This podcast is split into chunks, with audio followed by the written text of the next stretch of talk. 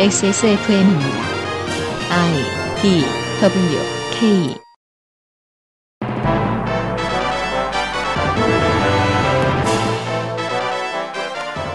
그것은 알기 싫다. 특별기획 22 국정감사 기록실 환경노동위원회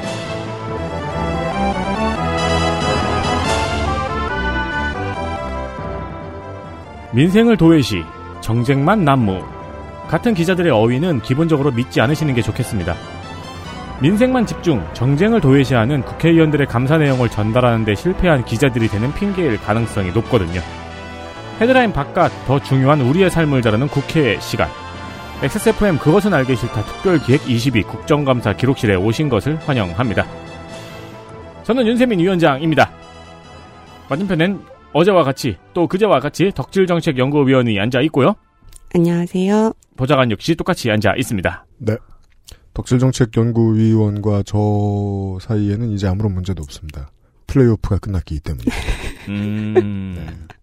말을 가려서 하고 있었는데 음, 앞으로도 말을 가려서 해야죠. 네. 저희가 이겼기 때문에 축하드립니다. 감사합니다. 말을 갈아서 하셔야겠네요. 네. 공놀이 따위. 저는 원래 4차전 예상하고 있었습니다. 그러니까 가려서 하시라니까. 아, 제 말의 뜻은 3차전일 수도 있었다. 이런. 네. 환경노동위 시간입니다. 15시간의 XSFM 국감기록실 환노위가 한가운데입니다. 환경부 노동부 기상청 2부 1청을 감사하는 환경노동위원회 소속 혹은 유관기관 지방환경청 지방홍수통제소 최저임금위원회 산재보상보험 재심사위원회 지방고용노동청 한수원 국립공원공단 수도권 매립지관리공사 국립생태원 근로복지공단 산업안전보건공단 산업인력공단 장애인 고용공단 한국폴리텍 노사발전재단 기상산업기술원 경산호위 등이 환경노동위원들을 상대해야 합니다. 아, 김문수 만났겠네요. 음, 이거 파란색은 원래 성가병 컬러인데, 아, 그러네요. 네, 죄송합니다. 제가 성가병 말투를 읽어야겠네요. 파란색으로 적었어요, 제가. 현행 21대 국회의 모범적인 선례는 잘한다. 국회의 결혼이 거의 없다는 것입니다. 우와! 덕질위원장이 됐어요. 선거법 위반 낙마 사례가 없고 이에 더해 관료와 검사를 주로 등용하는 윤석열 정부인지라 잘했어요. 여당 국회의원이 장관이나 청와대로 차출되는 일이 별로 없는 것이 그 이유지요. 그죠. 그게 시사인만 자세히 다뤘고 국내 언론들이 그렇게 많이 얘기하지 않던데 이번 정부가 특히나 검사가 많고 이건 모두가 알죠. 네. 다만 관료 출신도 더 많아요.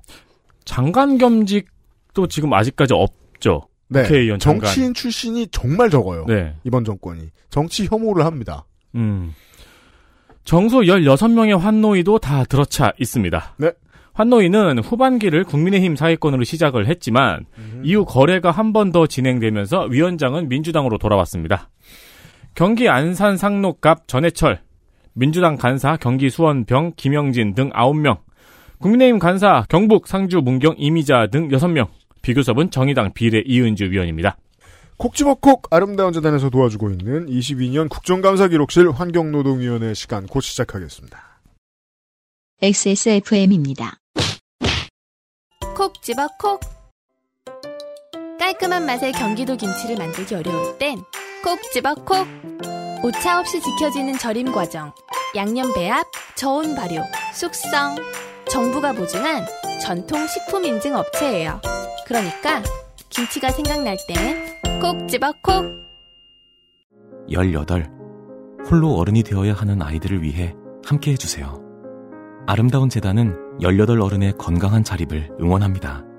아름다운 재단 18 어른 캠페인. 어, 메이저 이슈를 하나 다루면서 오늘 시간 시작하도록 하겠습니다. 안 얘기할 수 없겠습니다. 맞습니다. 국감장에서 이미 언론에서 많이 보도되고 있지만 그래도 저희 방송에서 국감장에서 어떤 말들이 오고 갔는지는 전해드려야죠. 이슈 하나 SPC 민주당 이수진 정의당 이은주 물론 이제 대한민국 시민들의 기본적인 마인드 속에 SPC 관련 계열사 불매는 녹아들었습니다. 맞습니다. 그 시민분들을 위해서라도 국감에서 논의되었던 이야기들을 좀 많이 전해드릴 필요가 있겠습니다. 반대 운동 있는 거 아세요? 있겠죠. 먹어서 응원하자. 예. 한국노총 네. 한국노총 아니고 아, 뭐 비슷한 뭐 평화로운 세상. 뭐 네. 드시느라 뭐 수고 많으십니다. 국감장에는 SPL 강동석 대표가 나왔고 허영인 회장은 나오지 않았습니다. 네, 우리가 노동의 관점에서만 그동안 자회사 쪼개기를 이야기했는데 경영의 관점에서도 이야기할 수 있겠습니다. 책임지고 싶지 않을 때 책임지지 않을 수 있게 하죠. 네. 국감장에서 새로운 내용이 나온 건 없습니다. 네. 먼저 정의당 이은주 의원은 해당 사업장이 산업보건 경영 시스템 인증을 받아온 걸 지적을 했습니다. 네. 그런데 그동안에도 5년 동안 발생한 사고 중에서 끼임 사고가 40%로 이미 높기도 했고요. 꽤 많이 발생했다는 뜻입니다. 그리고 끼임 방지 장치가 없었잖아요. 음. 근데도 안전 인증을 해줬잖아요. 네. 여기에 문제 제기를 한 거죠. 그죠. 그러면서 지금 전국에 같은 인증을 받은 회사가 모두 의미가 없다는 것이 되죠. 그렇게 간주하는 게 제일 똑똑하죠. 어, 안전보건 경영 시스템 인증이라는 게 소용없는 거 아니야? 예를 들어 이제 그 반죽을 만드는 기계에 뚜껑을 덮어야 하는 게 상례인데 너무 바빠서 뚜껑 닫을 시간이 없었다고 얘기하죠. 그러면 뚜껑을 보여주면 공무원은 그거 보고 인증 매겨주는 거 아니야? 음, 그러면 아무 공장도 믿을 수 없는 거죠. 그렇죠. 민주당 비례 이수진 의원은 사망사고 당일에 야간조가 출근해서 작업을 한 것에 대해서 많은 국민들이 분노했던 부분이죠. 음. SPC가 지시했느냐 물었는데 전혀 상의하지 않았다고 답변을 했습니다. 전혀 상의하지 않았으면 그건 그거대로 중죄죠. 멈추지 않았단 얘기니까. 멈추지 않고 계속 돌리라고 지시했으면 그것도 중죄 같으니까 아무 얘기도 안 했다고 지금 거짓말 하는 건데 둘 다 죄예요. 그 영상 보셨어요? 뭐요? 그 JTBC에서 공개했던 영상? 아, 네. 유명하죠. 찾아보세요. 네. 그 사고 일어난 날 음. JTBC가 공장 노동자하고 인터뷰를 하고 있었는데 네. SPL 관계자가 갑자기 인터뷰 중인 기자를 막 끌고 가요. 음. 인터뷰 하는 하고 있는데 음. 그러더니 무슨 대단한 반전 이야기하듯이 음. 저분 민노총입니다. 그죠. 그 외에 기자하고 딜 치는 모습도 저 JTBC가 독하게 공개했죠. 맞아요. 아, 그러니까 너무 세게 하지 마시고 이런 얘기 하는 거. 그러면서 이제 우리 회사 등기에 SPL로 나와 있으니까 SPL이다. 그래가지고 이제 기자가 음. 아니 근데 어차피 SPC랑 모, 모회사잖아 라고 네. 하니까 되게 당당하게 음. SPL입니다. 그죠. 라고 의연하게 이 얘기하다가 음. 기자가 바로 SPL이 SPC 로지스틱스의 약자잖아요. 음. 라고 했거든요. 네. 그러니까 갑자기 제목에서만이라도 SPC를 빼달라고 열정적으로 딜 치죠. 그이 GD, 관계자가. GD가 인사하는 것처럼 두 손 모아서 GD한테 관심 없으신 분들은 GD 인사법을 검색하세요. 네. GD가 인사하는 것처럼 두 손 모아서 거의 비는 영상을 JTBC가 공개를 했습니다. 네. 네. 사고가 일어났을 때 SPL 관계자가 나와가지고 SPC를 제발 빼달라고 하는 거를 보면은 음. 평소 SPC와 SPL의 관계가 어떤지 짐작을 할 수가 있죠. 그러니까 저도 뭐 짧았지만 월급 생활자 노릇을 아예 안 해본 거 아니고 이렇게 하는 직원들 저 일변 훌륭하다고 생각해요. 어떤 문제가 생겼을 때 조직 보위를 위해서 자기가 희생하는 사람 사실 조직에 꼭 필요한 사람이고 그것도 일종의 희생 정신이라고 생각합니다. 다만 그가 하는 일이 사회에 얼마나 큰 타격을 입혔는지는 안에선 몰라요. 네. 안에선 전혀 모릅니다. 마치 이 안의 분위기가 어떤지를 예상할 수 있는 여러 가지 단서가 있는 그겁니다. 게 예, 네. 예, 예. 일단 SPC가 지시를 해서 작업을 계속했냐는 질문이 의미가 없죠. 평소의 관계를 짐작할 수 있으니까. 네. 그리고 안에서 의- 분위기를 또 짐작할 수 있는 게 저분 민노총입니다라고 하면 기자가 깜짝 놀라 뒤로 자빠질 줄 알았나 봐요. 그죠. 바로 그거예요. 수가. 그, 그, 그럴 줄 알았던 거죠. 그 점에서 이게 JTBC에서 나간 게 되게 의미가 있는 게 JTBC의 기자들은 사실상 중앙 미디어 그룹의 기자들이에요. 맞아요. 기본적으로 중앙일보의 자식들이에요. 음. 그래서 노동 문제 관련 보도할 때 여적지 하나도 진보적이지 않았어요. 딱히. 네. 다만 이제 손석희 사장이 있을 때 그 큰 그림을 하나 잡았죠. 삼성에 대해 가혹하게 해라. 그 점에 대해 좀 진보적인 느낌을 주었으니까 그리고 정치적인 스탠스라는 게 있으니까 그 잔상이 남아서 JTBC가 진보 매체처럼 굴지 않았을까라고 생각할 뿐 실제로는 아주 보수적이에요. 그런 기자마저도 기함하게 만들었다는 게 맞는 스토리라고 봅니다. 그렇습니다. 네. 회사 책임을 인정하자는 질문에는 수사가 진행 중이라면서 답변하지 않았습니다. 모범 답안이 있었겠고요. 정해준. 한편 이은주 의원은 SPC 그룹 계열사의 산재 사고 발생률을 지적을 했어요. 음. 이거 역으로 말씀드릴게요. 네. 올해 9월까지는 115명, 음. 작년에는 147명, 음. 2020년에는 125명, 음. 2019년에는 114명, 음. 2018년에는 76명, 음. 2017년에는 4명입니다. 5년간 폭증했네요. 좋게 된 제빵사 첫 방송이 2017년 12월 29일입니다. 자, 이건 이렇게 얘기해야 됩니다. SPC는 어떻게 얘기할까요? 민노총 노조가 생겼어. 갑자기 사고가 많이 늘어났다라고 갑자기 사람들이 거예요. 다치기 시작했다. 자, SPC 파리바게트 해피파트너즈 노조를 만든 사람들은 노동조합 전문가가 아님을 그것은 알기 싫다를 들은 청취자 여러분들이 제일 잘 아십니다. 그냥 제빵사들이죠. 이 그냥 제빵사들이 어 회사가 점점 이상해지네라고 냄새를 맡았던 게 2017년이라는 겁니다. 네. 그리고 자회사를 계속해서 키우고 직원들의 처우를 계속해서 나쁘게 하는 기조가 빠르게 진행되고 있었다는 거죠. 네. 네. 그게 이 사고 건수입니다. 그렇습니다. 숫자로 드러난 게. 노조가 조직된 이후 산재 사고 발생률이 급격하게 늘어났습니다. 네. 노조 탄압과 투트랙이었던 거죠. 음. 음. SPC 그룹의 사회적 이행에 대한 질의는 고용노동부 장관에게 짧게 지나갔습니다. 음. 정의당 이은주 의원이 이정식 장관에게 질의를 했는데요. 네. 2017년 SPC가 불법 파견으로 162억 원의 과태료가 부과된 것에 대해서 음. 동일 임금 등의 사회적 합의를 이행하기로 약속하고 과태료를 면제받았죠. 안 그랬다는 건 저희 방송에서 꾸준히 지적됐고요. 네, 민주노총 화성식품 노조와 공동행동에서는 사회적 합의가 이행되지 않았다는 대립입니다. 네. 10월 5일 법원은 SPC가 제빵 기사를 자회사를 통해 직고용했고 임금도 파리크라상 소속 제빵 기사와 동일한 수준으로 지급하기 위해 유의미한 노력을 했다 고 판결을 했습니다. 자, 문장 확인하실까요? 자회사를 통해 직고용했다는 말. 직고용 안 했다. 그렇죠. 는 얘기예요. 법원이 그렇게 판시한 거예요, 사실상. 네. 어, 동일한 수준으로 지급하기 위해 유의미한 노력을 했다. 안 됐다는 얘기입니다. 그렇죠.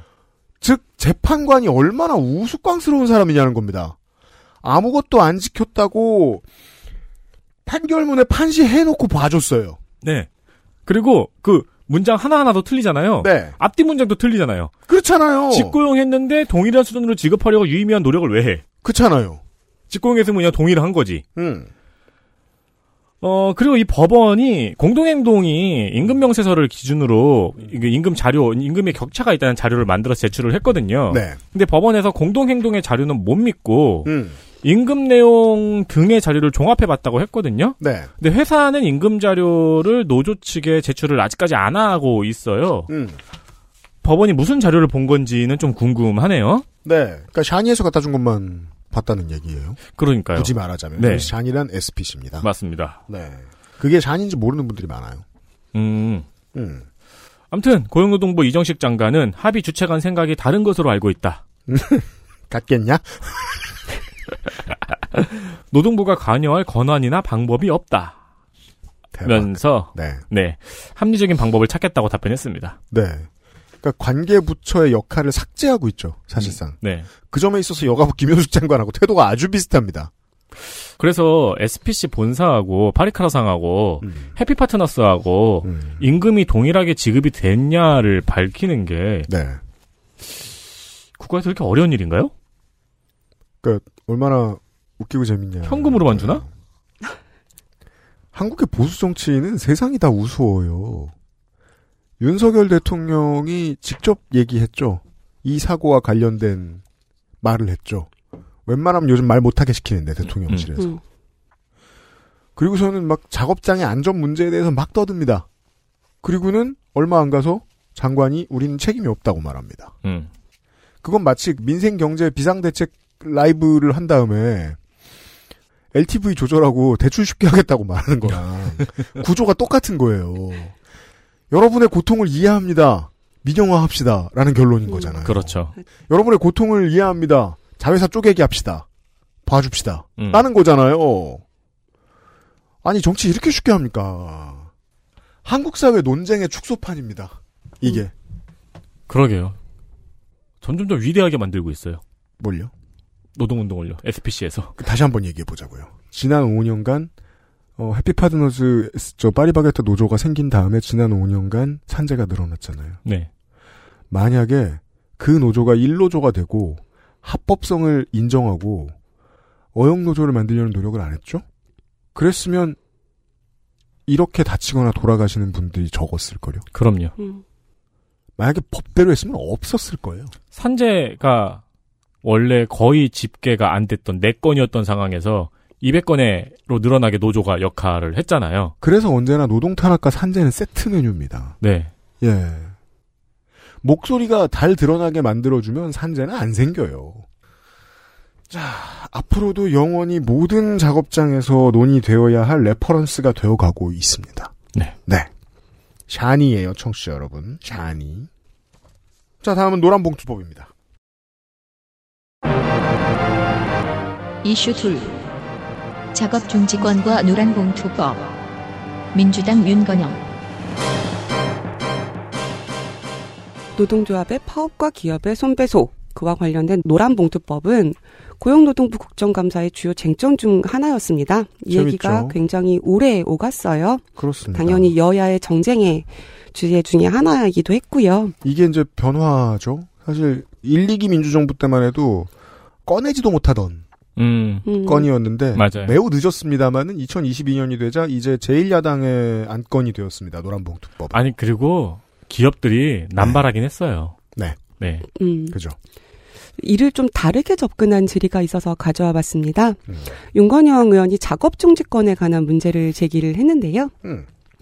작업 중지권이라는 게 이게 산재가 발생할 수 있는 긴급한 위험이 감지되었을 때 음. 혹은 중대한 재해가 발생했을 때는 즉시 작업을 중지시키고 노동자를 작업 장소에서 대피시키는 등의 필요한 적절한 조치를 취하도록 하는 권리를 말합니다. 아까 SPC 이야기에서 연결됩니다. 네. 현행 산업안전보건법 51조에 있어요. 그래서 사업주는 산업재해가 발생할 급박한 위험이 있을 때에는 즉시 작업을 중지시키고 근로자를 작업 장소에서 대피시키는 등 안전 및 보건에 관하여 필요한 조치를 하여야 한다고 규정하고 있습니다. 그리고 더불어서 해고나 기타 불리한 처우를 해서는 안 된다라고 적시하고 있습니다. 산안법의 내용입니다. 윤건영 의원이 확인한 바에 의하면 고용노동부가 중앙노동위원회에 이제 문의를 했는데 이 작업 중지권으로 인한 갈등을 집계한 바가 없대요. 내버리면 법은 안 지켜집니다. 음, 현장에서는 되게 중요한 이슈라고 해요. 지금 이제 갈등이 있는 데도 있고요. 그래서 음. 몇 가지 예를 들어서 설명을 했어요. 예시를 보시겠습니다. 올해 6월 19일 아침 5시 40분경 한국타이어 대전 공장에서 트럭 고무 타이어를 만드는 회전체 기계 두 대에 안전 센서가 작동하지 않는다며 기계 비상 스위치를 눌러 생산 라인 가동을 중지시켰습니다. 노동자가요. 음. 제품 생산은 라인 가동 중단 약 10시간 만인 당일 오후 3시 30분께 재개됐습니다. 10시간. 노조의 설명에 따르면 2020년 11월에도 같은 종류의 기계 센서 고장으로 결국 사망한 사고가 있었다고 합니다. 네. 김용성 한국타이어 노조 지회장은 매우 빠르게 개전하는 기계라서 사람이 가면 저절로 멈춰야 하는데 해당 기계는 평소보다 더 빠르게 회전을 했고 방호 기능도 제대로 작동하지 않았다라고 하면서 회사 쪽에 안전 조치를 취해달라고 비상 스위치를 눌렀다고 했어요. 음, 그러니까 작년에 사고가 있었고 네. 올해 안전 장치가 있어가지고 안전 장치가 작동하나 확인을 해봤는데 전혀 작동을 하지 않기 때문에 비상점검 스위치를 누른 거군요. 네. 그리고 이런 기계들은 대부분 안전장치가 프레스 같은데 손이 들어가면 자동으로 센서가 작동을 해서 멈추게 되어 있는 경우가 많아요, 실제로. 네. 근데 이제 현장에서 이게 안 된 거죠. 저절로 멈춰야 되는데 더 빨리 돌아간 거죠. 음. 회사 입장에서 발주를 할 때 기계를 테스트해 오면서 납품하는 회사가 제일 많이 테스트하도록 시키는 게 그겁니다. 음. 그거 안 되면 본사에서도 안 사와요. 음. 그래서 잘 되는 걸 사왔어요. 그 다음에 안 써요. 음. 이런 스토리예요. 이게 이제 6월 19일 날 있었던 일이잖아요. 음. 10월 10일 회사는 전국 금속노동조합 한국타이어 지회 노조 지회장과 간부 두 명을 상대로 8,980여만 원의 손해배상 청구 소송을 냈습니다. 10시간 기계가 멈춰 있어서 생산 못한 것에 대한 대가를 노조가 내라라고 한 겁니다. 아니 안전 센서가 작동하지 않아서 멈춘 거잖아요. 음. 저 사고도 있었고요. 네. 이게 사측은 소송 제기 이전에 3억 원대의 손해를 입었다고 주장을 했습니다. 사측 노무사와 사측 변호사들이 이렇게 주장하는 거예요. 아니, 손배소를 싸게 한 거예요. 라는 거죠. 그렇죠. 예. 보통 이 3억 원 같은 거 음. 보면은 약간 상상의 이득까지 다 포함하잖아요. 네. 네. 자부심. 뭐 그런 거요. 뭐 예를 들어 뭐 좋은 날씨 막 이런 거다 음. 넣어가지고 네. 네, 뭐 짜장면 값. 음. 이 사측에서는 이제 무리한 작업 중지다라고 주장을 하고 있는데요. 이 사고가 나기 2년 전인 2020년 한국타이어에서는 대전 고용노동청의 당해 특별근로감독에서 총 699건의 산업안전보건법 위반 사례가 적발이 됐습니다. 대전에서만. 네. 작업 중지권을 행사한 대전 공장에만 위반 사항이 285건이 적발이 됐고요. 아, 대전 산재의 고향이네요. 48개 설비에 대한 중지 명령이 내려진 바가 있습니다. 중지 명령을 내렸는데도 손배소를 한다? 그리고 두 번에 걸쳐서 시정 지시를 내렸다고 합니다. 법적 근거가 너무 부족하지 않나요? 손배소를 함부로 남발하기에는? 근데 대통령 근거가 있잖아요. 음. 그건 뭐 위험하더라도 안전을 중요시하기보다는 아니 이제 그것보다는 아, 이전의 사례에서 누구 손을 들어줬는가. 아, 이 고용노동청뿐만 아니라요 산업안전보건공단에서도 조치가 반드시 필요하다는 결과 보고를 8월경에 했다고 합니다. 한국타이어의 경우 대전지방노동청의 시정 지시서에 근로자의 접근 시 센서에서 멈출 수 있도록 조치하라라는 것이 명확히 있었습니다. 산업안전보건공단에서도 센서에 의해 설비를 멈출 수 있는 조치가 반드시 되어야 한다라고 했습니다. 그런데도 회사는 손배소를 제기를 한 거죠. 자, 정책연구위원이 이걸 여러 번 말씀드린 이유가 그겁니다. 저쪽이 사측이 저런 짓을 하기엔 법적 근거가 태부족하다. 반대쪽에 법적 근거가 너무 많다라는 걸 얘기한 거예요. 근데도 소송을 냈다 이것들이 직원들을 상대로. 국가의 공공기관이 어, 점검해라 하지 마라라고 했는데도 네. 그리고 장관은 살펴봐야겠다라는 두루뭉술만 다- 한 답변만 계속 반복했습니다. 아, 장관이 커버 쳐주고 있다는 얘기네요. 아까 앞에 SPC 관련해서는 장관이 우리는 책임이 없다라고 얘기했잖아요. 음. 그 윤 의원이 사례를 하나 더 들었어요. 한국전력의 사례입니다. 한국전력은 지난해 11월 하청업체 소속 김다운 씨가 감전사로 사망한 사고가 있었죠. 음. 그 전신주 설비 음. 안전사고 근절을 위한 특별 대책을 내놓았는데요. 그 이후에 당시 그 대책으로 추락 매트 설치 등의 대책을 놓아서 빈축을 산 바가 있습니다. 네. 감전사인데 추락 매트 설치가 웬 말이냐 이런 거죠. 음. 이때 노동자의 작업 중지권도 확대 보장하겠다고 한 바가 있습니다. 그때 약속하고 지나가죠. 모든 기업도 공기업을 포함해서. 음. 그런데도 사실 올해 그 노동자들이 다시 3월 달에 위험한 승조 작업에 대한 작업 중지권을 발동한 바가 있습니다. 네, 위험하니까 했겠죠. 문제는 한전이 이때 하청업체에 내린 공문들이에요. 이 음. 돌아가신 분도 하청업체 소속이었잖아요. 음.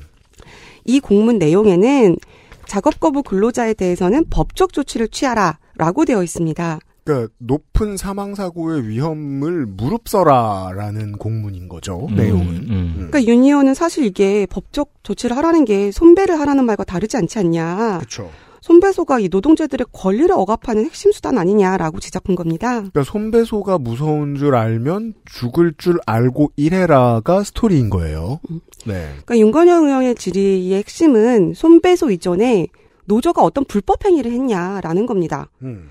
뭐 일례로 CJ 대한통운의 경우에는 올해 6월 2일에 손배 소송 청구를 했어요. 아, 택배 노조를 상대로. 네. 근데 작년에 사회적 합의를 했다. 두 번이나. 음. 그 사회적 합의의 주체 중 하나가 노동부였다. 그죠. 손배소를 할 거면 노동부한테 하는 것도 고려해봐야 돼요.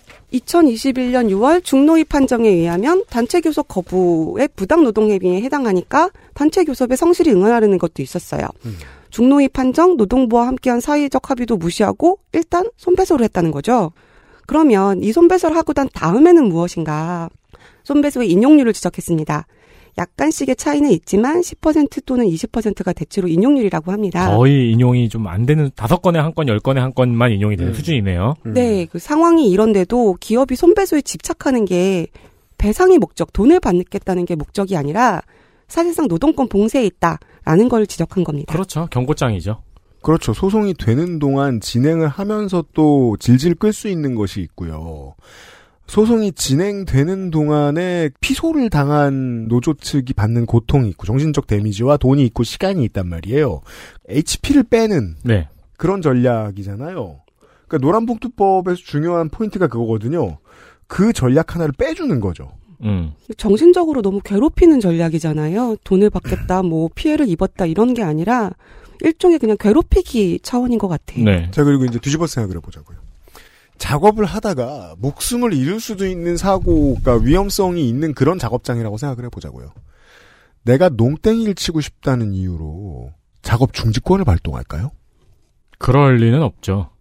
경영계는 그걸 두려워하는 거 아니에요? 태업할까봐? 노동자가 위험할 때 작업을 중지하는 걸 두려워하는 거죠. 그걸 저는 그게 그렇게 보는 거예요. 그걸 태업이라고 여기고 있는 거 아닐까 이 사람들이? 음. 충분히 인간성을 잃어버려야 이걸 태업과 동일시할 수 있을 거 아니에요. 그러지 않는 이상 그 귀결이 손배소일 순 없어요. 지도 인간이고 부끄러운 줄 알면 손배소는 못 낸다는 얘기입니다. 제가 드리고 싶은 말씀은. 그냥 사람을 숫자 하나?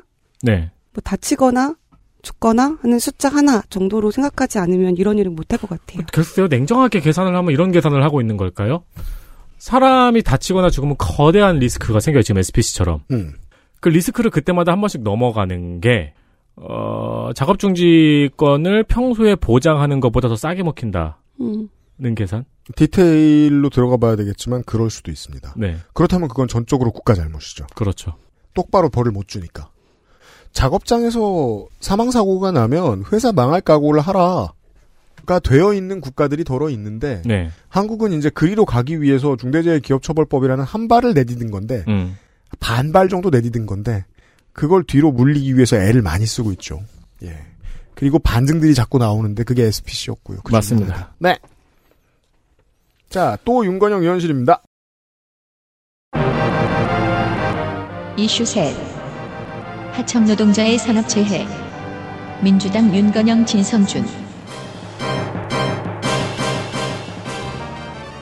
네, 민주당 윤건영 의원실은 인권위의 2018년 자료를 받아서 하청 근로자의 업무성 재해 경험 비율이 원청에 비해 두배이고 본인 부담 처리 비율과 산재 처리 비율도 두 배라고 지적을 했습니다. 네. 두 배 더 사고가 많이 생기는데 본인이 뭉태기 써야 될 확률도 두 배다. 그러면서 하청 노동자 산업 재해 실태를 파악하기 위한 고용부 차원의 조사가 이뤄지지 않고 있다고 지적을 했습니다. 네, 뭐 또 한전입니다. 네, 다시 한전의 사례를 들었는데요. 감전 재해자가 직고용 노동자는 7명이에요. 근데 협력업체 노동자는 83명이에요. 11배, 12배. 심각한 상황이죠. 음. 근데 고용부에서 공식적인 실태 조사를 하지 않고 있다고 지적을 한 겁니다. 네, 언론이 내놓은 작품 중에 하나입니다. 공기업이 계속 혈세가 줄줄 새고 있다는 말을 잊을만 하면 하고 잊을만 하면 하죠? 그러면 그 말을 할 때 저 맞은편 끝에서는 하청 직원이 감전당할 확률이 더 늘어나는 겁니다. 음. 이 국가는 이렇게 움직입니다. 대한민국은. 네, 류경희 고용부 산업안전보건본부장은 예. 하천의 안전보건은 원청이 체계적으로 관리하는 간접 책임을 부과하는 방식. 뭔 소리야? 체계적인데 왜 간접 책임이야? 그러니까 원청이 관리하고 국가는 원청에게 그 관리를 떠맡기면서 간접 책임을 부과하는 거다. 그 얘기예요? 어, 그 얘기인 거죠. 전형적인 위험에 외주하죠. 그렇죠. 음. 그러면서 원하청 구분이 명료한 곳도 있지만 그렇지 않은 것도 있다고 답변하고 검토하겠다고 말했습니다. 네. 일 안 하겠다고 하고 검토하겠다고 한 거죠. 그렇습니다. 일 안 하는 데들이 있습니다. 알아보겠습니다. 네. 네. 한편 중대재해처벌법과도 연관이 있는데요. 음. 민주당 진성준 의원실에 의하면 법 시행 이후 156건의 중대재해가 발생을 했어요. 음. 근데 이 중에서 107명, 68.6%가 하청 협력업체 노동자였다고 밝혔습니다. 네. 그리고 법 적용에 유예된 50인 미만 사업장의 사고 빈도가 높은 것은 고용노동부에서 산업재해 예방 정책에 문제가 있다고 지적을 했습니다. 네. 이거는 이제 정의당의 아젠다도 맞닿아 있습니다. 그렇죠. 이러면은 원청은 음. 50인 미만 사업장만 골라서 하청을 줄 수도 있죠. 하청 쪼개기를 네. 할수 있습니다. 그래서 결국은 예를 들어 원래부터 계속 50인 이하다. 그런 곳들에 대한 안전책도 마련돼야 되거든요. 네.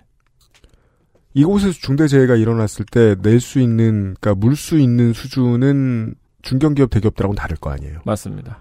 근데 그 사람들한테 다른 룰을 적용해주고자 하면 한 가지의 중요한 룰을 지키면 돼요. 원청의 직접 책임. 음. 예. 그것만 구분해낼 수 있으면 되거든요. 너무 뻔하고 법조계와 재계에서만 안 쳐다보는 그것. 네. 네. 진성준 의원이 진짜로 하고 싶은 말은 음. 그러면서 기재부가 중처법 시행령 개정 방안에 시행령입니다. 음. 연구 용역을 했어요. 네. 기재부가요. 음. 기재부가요. 네. 그리고 그 결과를 고용노동부에 전달을 했어요. 하달이죠, 하달. 고용노동부의 이정식 장관이 이 기재부가 연구한 개정 방안을 두고 자, 고용노동부 너네는 이렇게 해. 라고 방안을 기재부가 만들어서 고용노동부 장관의 머릿속에 우겨 넣어줬어요. 그렇습니다. 그게 뭐냐라고 야당 의원이 물어봤어요. 장관은 뭐라고 답하는 거죠? 실무진 차원의 의견 전달에 불과해서 공개하기 힘들다고 답변을 한 겁니다. 아. 이 정부는 의견 전달이 정말 많네요. 그러니까 장관의 사감이죠. 아, 말을 들었는데 너무 상스럽더라. 그러니까 많은 인간 이하의 헛소리였다. 신성한 국회에서 그 말을 다 전달할 수 없다.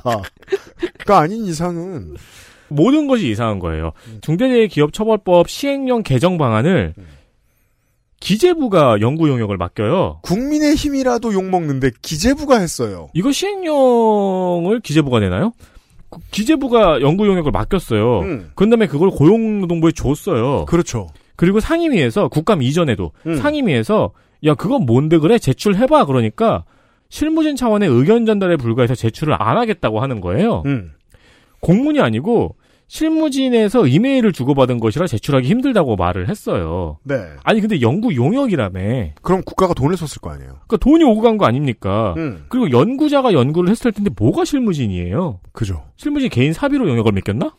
질문이 한두 가지가 아니에요. 네. 네. 네. 그럼 모든 간에 공개를 못할 이유는 또 무엇이며? 음. 공개 입찰을 했는지 누가 가져갔는지 그렇죠. 네. 모든 것이 되게 이상한 일입니다. 음.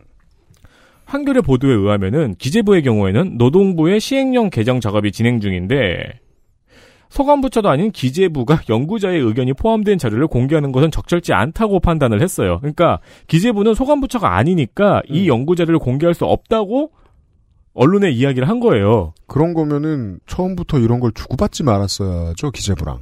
아니 그럼 니네가 연구 용역을 왜 하냐고 처음부터 네. 기자부가 왜 그걸 해요? 담당이 아니라도 공개를 못한다면 연구 용역을 처음부터 왜 했냐고. 그러니까 기재부 눈치를 보고 있다. 나는 하부 조직이라고 생각한다라고 인정하지 않은 이상은. 그러니까 요즘 그 양비론 친구들이 네. 이런 얘기 많이 해요. 문재인 정권이 시행령 많이 했다. 음. 많이 했어요. 많이 했어요. 음. 근데 절차적으로 이렇게 숨기는 건 제가 못 봤습니다. 아 그럼요. 예. 그러니까 시행령을 많이 하는 건 좋지는 않아요. 여러모로 국회를 패싱한다는 거니까 상권 분립에 어긋나잖아요. 다만 영을 만들 때에는 처음에 연구 용역부터 어디로 전달돼서 무슨 의견을 주고받았는지를 다 공개해야 돼요. 절차가 여러모로 이상합니다. 이게 제가 되게 화를 냈잖아요. 음. 왜 화를 냈냐면은 이번 국정감사에서 이렇게 말이 안 되는 게 되게 많아요. 좀 이따 또 나와요. 음. 맞아요. 이게 너무 말이 안 되잖아. 네. 그럼 씨 나는 팩트 체크를 몇 번을 해야 되냐고. 그니까요. 특히나 우리 같은 사람들은 부존재를 증명하는 게 너무 힘듭니다. 예. 왜냐면은 모든 곳에서 다 똑같이 부존재라고 얘기해 줘야 되거든요. 그러니까요. 근데 부존재예요. 이게 무슨 말이야 싶어가지고 계속 찾아보게 되는 거예요. 네. 연구 용역이 아니었어 하면서. 기재부가 노동부에 이러저러 해라라고 갖다 주었다는 무슨 자료는 공개되지 않았습니다. 네. 결국. 그 기재부가 원래 할 일도 아니고요. 네. 저는 이것도 신기하네요. 연구자의 의견이 포함된 자료. 아니면 연구 보고서에 연구자의 의견이 포함이 안 되면 뭐가 들어갑니까? 연구자의 취향이요. 그러면 되게 많이 삭제된 옛날 영화 같겠죠. 해당 장면은 연구자의 의견이 포함되어 있으므로 어 뭐야? 아니면 연구자의 MBTI. 어, 연구자가 AI야? 그럼 처음에 머리말 한 다음에 다 까만색으로 돼 있고 다 의견임 이러고서 자 이런 식으로 정치를 하고 있습니다. 현 정부는요. 환경부 시간 넘어왔으니 일회용품 얘기를 하고 갑시다. 이슈 넷. 잘 줄어들지 않는 일회용품. 민주당 윤건영. 윤건영 의원은 환경부 감사에서 일회용품 문제를 끈질기게 지적했습니다. 음. 일회용품 보증금 제도라는 게 이제 곧 도입될 예정 인 것 같아요. 네, 그 이런 건 이제 언제 느끼실 수 있을 거냐면은 우리가 생활에서 느끼시겠지만 일하기 귀찮은 메이저 언론의 기자들이 이런 기사 한 꼭지씩 낼 겁니다.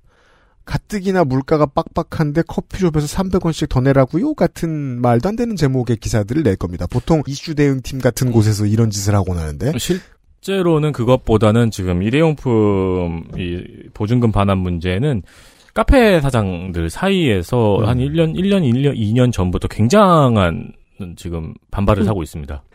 말 그대로 컵 하나에 300원 보증금 받는 제도죠. 음. 이 제도가 원래는 6월 달부터 시행하려고 했어요. 네, 지금요. 그러니까 이제 환경부가 그 시행 시기 범위를 두 번이나 변경을 해서 문제가 됐습니다. 느리고 느리고 있습니다. 법안은 2020년에 통과가 됐고 시행을 이제 못 박았죠. 법안에서 2022년 6월이라고. 음. 일단 새로 밝힌 환경부의 계획을 살펴봅시다. 네. 올 12월부터 내년 12월까지 1년간 세종시와 제주에 대해 한해 시범 사업을 진행하고 그 성과 평가를 한 뒤에 2024년부터 하겠다라고 밝혔습니다. 시행을 할 때가 다 돼서야 내년부터 테스트할게라고 말이 바뀐 겁니다. 네, 원래대로 하는 것도 아니고 시행해 보고 성과 평가를 하고 음. 그리고 하루 판매량도 20개로 제한을 했어요. 음. 모니터링과 성과 평가라는 이름으로 또 미룬 거죠. 네. 뭐 물론 어떻게 모니터링 할지 뭐 이런 지표 같은 건 아무것도 없습니다. 음. 시범 사업으로 세종과 제주에서 한다고 하는데 윤건영 의원의 지적에 의하면 전국의 매장이 3만 8천 개 중에 제주와 세종에는 586개 매장, 실제로 1.5% 수준이라는 거예요. 음. 제도에 효과가 없다는 거죠. 네. 제일 중요한 건 교차 반납이에요. 교차 반납에 대한 개념을 이제 아시는 분들 많이 계신데 최근에는 우리 방송에 한번 나온 적이 있었던 정다운 대표께서 그 사업으로 한번 음. 많이 알려진 적이 있습니다. 텀블러를 교차 반납을 하죠. 네 네. 지역의 커피숍들 사이에서. 음. 근데 이제는 보증금을 내고 일회용을 받으니까 일회용을 교차 반납할 수 있게 한다. 음. 그러니까 이제 교차 반납이 해, 이게 좀 자유로워야 음. A 매장에서 산 걸 B 매장에 반납할 수 있어야 편하겠죠. 좀 음. 참여도도 높고. 음. 근데 그게 안 돼요. 그러니까 제주에서 커피를 사서 서귀포로 어, 잠깐 관광을 가면 커피컵 300원을 받으려고 제주까지 와야 된다는 거죠. 음. 환경부는 내년에 무인 회수기를 설치한다고 합니다. 매장용이 1000대, 공공용이 500대. 음. 그럼 윤건영 의원이 물어봤어요. 매장에다가 왜 무인 회수기를 설치하나? 그냥 픽업대에 갖다 주면 안 응, 되냐? 그냥 매장에 반납하면 되는데. 그 전형적인 생산자를 위한 정책 아니냐라고 음. 질문을 한 거죠. 이거 반론이 들어올 수도 있으니까 반론을 제기를 음. 하자면은 음. 실제 카페 사장님이 이 제도에 대해서 가장 크게 느끼는 부담감은 반납받은 컵을 어디에 보관하느냐 우리 매장 음. 예, 그 부분이 지금 가장 큰 부담을 느끼고 있는 부분이라서 음. 뭐그 부분에 대한 해결책으로 만든 대안일 수도 있겠네요. 그렇다면 사실은 매장용보다 공공용을 더 많이 늘리는 것 밖에, 음. 음, 매장 밖에 늘리는 게 나을 수도 있죠. 네. 전국에서 일회용 컵을 가장 많이 쓰는 곳이 커피 전문점이고 그 다음은 편의점인데 왜 편의점은 보증금 제도의 적용이 제외되는 것인가? 아, 라고도 편의점을 물었습니다. 음. 네. 그 다음에 이거 상호 다 읽어도 되나요? 그럼요. 음, 별다방, 콩다방, 스타벅스, 드롭탑, 커피빈 등 시중 커피 브랜드 컵 중에는 재활용 가능한 것이 하나도 없다고 합니다. 네. 다섯 개 메이커는 단 하나도 재활용이 안 되는데요. 네. 이유는 표준컵이 아니기 때문이에요. 그죠. 디자인을 중시했거든요. 음, 그러니까 이제 윤건영 의원이 지적을 한 거는 표준컵을 도입하고 공공회수기에 통해서 이렇게 반, 교차 반납을 하면 문제가 해결되는데 왜 안 되는가? 음. 라는 지적이었어요. 네. 뭐 일종의 소주병 같은 형태를 음, 네. 맞아요. 맞아요, 설계를 맞아요. 했었어야 되는 거죠. 요즘에도 그런 거 있나? 왜 소주병 그 라벨 말고 음. 그 양각 각인된 거 있잖아요. 네. 그거 옛날에 또 맥주 사면은 음. 다른 제품 거 각인 있고 막 그랬거든요. 네. 어, 맞아요. 네, 네. 예전에는 그랬는데 네. 그게 지금은 그게 없, 성공했던 거죠. 어, 지금은 그렇게는 안 하고 음. 동일한 표준병. 맞아요. 음. 음. 그 장관은 뭐라고 답변했냐면 프랜차이즈 본사의 의견을 들어봐야 한다고 답했습니다. 저는 이걸 전 정권한테 좀 물어보고 싶은 게 프랜차이즈 본사의 의견을 한 번도 안 물어봤으면 이건 전 정권 현 정권 모두의 책임이거든요. 음. 근데 만약에 전 정권에서 들어봤는데 이런다. 그럼 정말 심각하게 고약한 거짓말이고요. 왜냐하면 이미 법 시행 시기를 넘겼는데 아직 프랜차이즈랑 얘기를 안 했다? 이게 이런 경우에는 아까 소주병 설명 잘 해주셨는데 이 계도 기간이 왜 필요하냐면 업계 전체에 알려야 되거든요. 표준은 뭡니다. 표준은 92파입니다. 음. 표준은 90파입니다. 라고 먼저 알려놔야 돼요. 그래야 생산 설비들이 거기에 맞추죠. 그 기간으로 2년 주는 거예요, 보통. 음. 그 중에 이 디자인에 가장 잘하는 업체는 여기다라고 소문나면 그때부터 경쟁 새로 붙는 거거든요. 그러라고 시간 주는 건데 그 시간 동안 본사에 아무것도 안 물어봤다.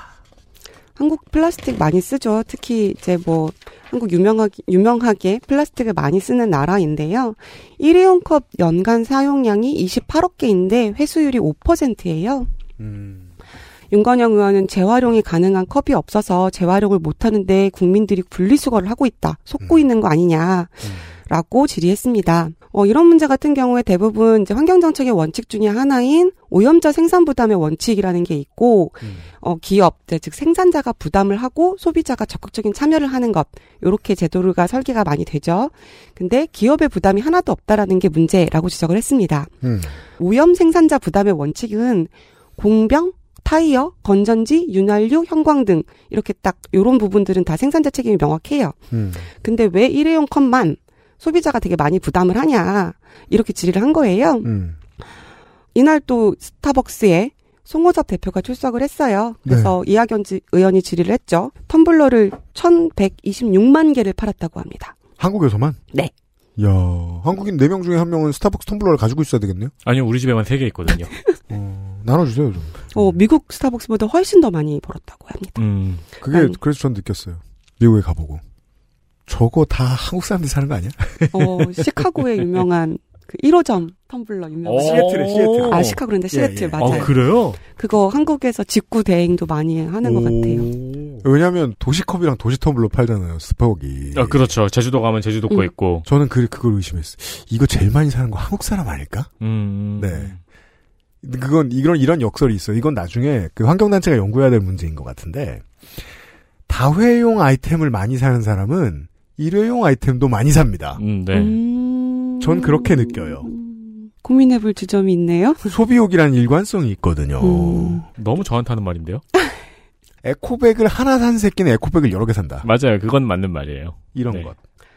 이 문제에 대해서 좀 다른 차원에서 접근한 의원이 있었어요. 음. 비례 이수진 의원과 전용기 의원은 제도의 시행을 연기한 환경부가 국회의 입법권을 침해한 거 아니냐라는 문제 제기였습니다. 아유, 이거는 다수당이 반드시 해야 되는 이야기입니다. 네. 이제 국회 입법조사처로부터 이로 좀 해석을 받은 모양이에요. 음. 일회용 컵 보증금제 시행일 임의 유예와 시행 지역 임의 축소와 관련해 어, 국회 입법조사처가 입법권 침해라는 답변을 해줬다고 합니다. 아니, 당연합니다. 어. 입법조사처는 당연히 100, 100이면 100 그렇게 답하겠죠. 그러니까 시행 시기와 관련해서 환노위에 어떤 보고도 없었고 법률 개정도 하지 않았다. 근데 계속 미루고 있다. 뭐 홍보도 안 하고 계획도 안 세우고 어떻게 하겠다라는 구체적인 내용도 없었다. 이것도 일종의 시행령 정치잖아요. 네. 원래 이러면 그때 입법했던 국회의원이 만 재선을 했다. 당연히 뭐라고 하는 거 아닙니까? 불러다가 이때 우리의 이미자 의원님이 등판합니다. 아, 네. 환노위의 스타죠. 한정혜 장관이 했었잖아요. 한정혜 장관이 한정혜 장관이 했던 건데 장관이 어떻게 알아? 이미자 의원님의 그, 그 독특하고 걸걸한 목소리를 따라할 수가 없어서 이미자 의원은 참 한결 같아요. 네. 박대출과 친해지면 대출이자. 요즘 핫하네요. 높고. 네. 론 인터레스트. 그 이수진 의원도 이제 이 이걸 지적을 한 거예요. 음. 환경부가 4월 말까지 원래 준비를 잘 했었어야 된다. 음. 근데 5월 초에 초기 보증금 납부컵 라벨링 하는 작업, 이게 300원짜리 라벨링 있잖아요. 음. 그걸 다 가맹주한테 책임을 넘기는 형태로밖에 준비를 안 했다. 여기에서 또 모피아 마인드 나오죠. 가맹점주 뜯어먹는 방식으로 합시다. 응, 그러니까 당연히 가맹점주가 반발을 하죠. 당연하죠. 그 성공 요인, 소비자의 참여를 어, 많이 할 수 있도록 할 수 있는 교차 반납도 안 되고 교차 반납이 안 되면 가맹점주는 덤탱이를 몇 배를 떴어요. 이때 가맹점주들이 폭발을 했어요. 그래가지고 뭐 전국 단위 시위까지 조직을 계획을 했던 걸로 알고 있어요. 계획한 것까지 뉴스가 나왔죠. 근데 디테일을 얘기를 안 해주니까 음. 결국 여기에는 기업과 결탁한 관료가 있다고 볼 수밖에 없습니다. 음. 예. 이제 국회에서 법률을 통과시키면서 법률에 땅땅땅 2022년 6월부터 하라고 했는데 음. 자체적으로 유예를 해버린 것이 이제 위법하다라고 네. 이제 전용기 의원이 같이 주장을 했어요. 그러니까요. 현 감사원이나 현 정부의 마인드면 이거 수사 대상입니다. 음. 그쵸. 예. 근데 장관의 답변은 법을 바꾸기엔 시간이 너무 촉박했다라고 답변했습니다. 아 이미자 의원이 그래서 도와준 거거든요. 거군요.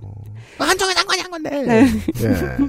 한정이 한가지. 근데 제- 미처 생각하지 못했었던 질의가 있었어요. 사실 우리가 흔히 생각하는 음. 경북 언어도 아니에요. 이미자 의원은 본인 아. 언어예요. 네. 음. 예. 그 너무 독특합니다.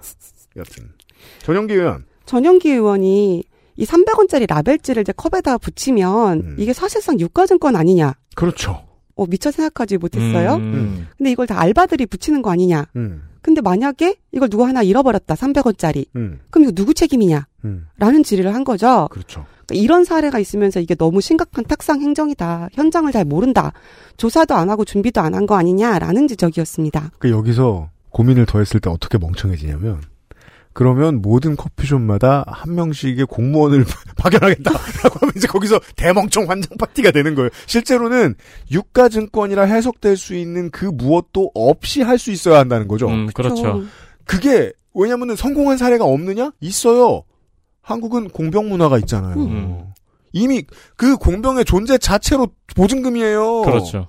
왜 그런 생각을 못 합니까? 그러니까 그 공병으로 만두피를 빚든 뭘 하든 그게 나중에 가지고 있으면 언젠가는 재활용이 될 수 있고 나한테 조그맣게 돈이 될 수 있다라는 건 일종의 그 사회가 합의한 룰인 거잖아요. 저는 어린 시절에 공병과 델몬트가 없었으면 아무것도 향유하지 못했어요. 온 그- 동네를 돌아다니면서. 한참 음악할 때 음악하던 형들이 이제 같이 여러 명 살던 집이 있었어요. 거기는 지금 우리 녹음하는 테이블만한 그 공병 더- 더미가 쌓여 있었거든요.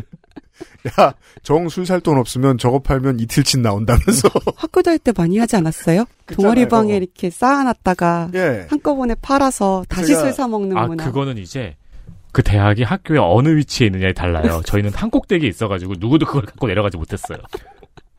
평지가 옛날- 유리한. 옛날 선배들은 리어카로 공병 어. 달고 왜냐하면 산골에 학교가 많으니까요. 우리 지역은 그 학교에서 공병은 여러모로 유용하게 쓰이니까요. 이 전용기 의원실 지적을 어느 보좌관이 생각해냈는지 정말 똑똑한 음. 사람인 것이 법은 이 법을 지키는 사람들이 룰로서 쉽게 이해하고 편하도록 만들어줘야 되잖아요. 그래서 우리가 만약에 공병을 들고 어떤 뭐 악당을 내려쳤다. 그랬으면 그 순간 사람은 느낍니다. 아, 이거 이제 50원 못 받는구나. 어, 그렇죠. 그래서 이제 지금 환경부의 마인드를 알 수 있는 거예요. 환경부는 아 컵이 이렇게 흔한데 이걸 어떻게 유가증권에 그 권한을 줍니까? 라고 생각하는 거예요. 음. 음. 실제로는 그 반대 마인드를 갖자고 이런 법을 만든 거 아니에요? 음. 이 컵이 곧 돈이 되도록 경- 정합시다. 그래서 쉽게 못 쓰도록 합시다.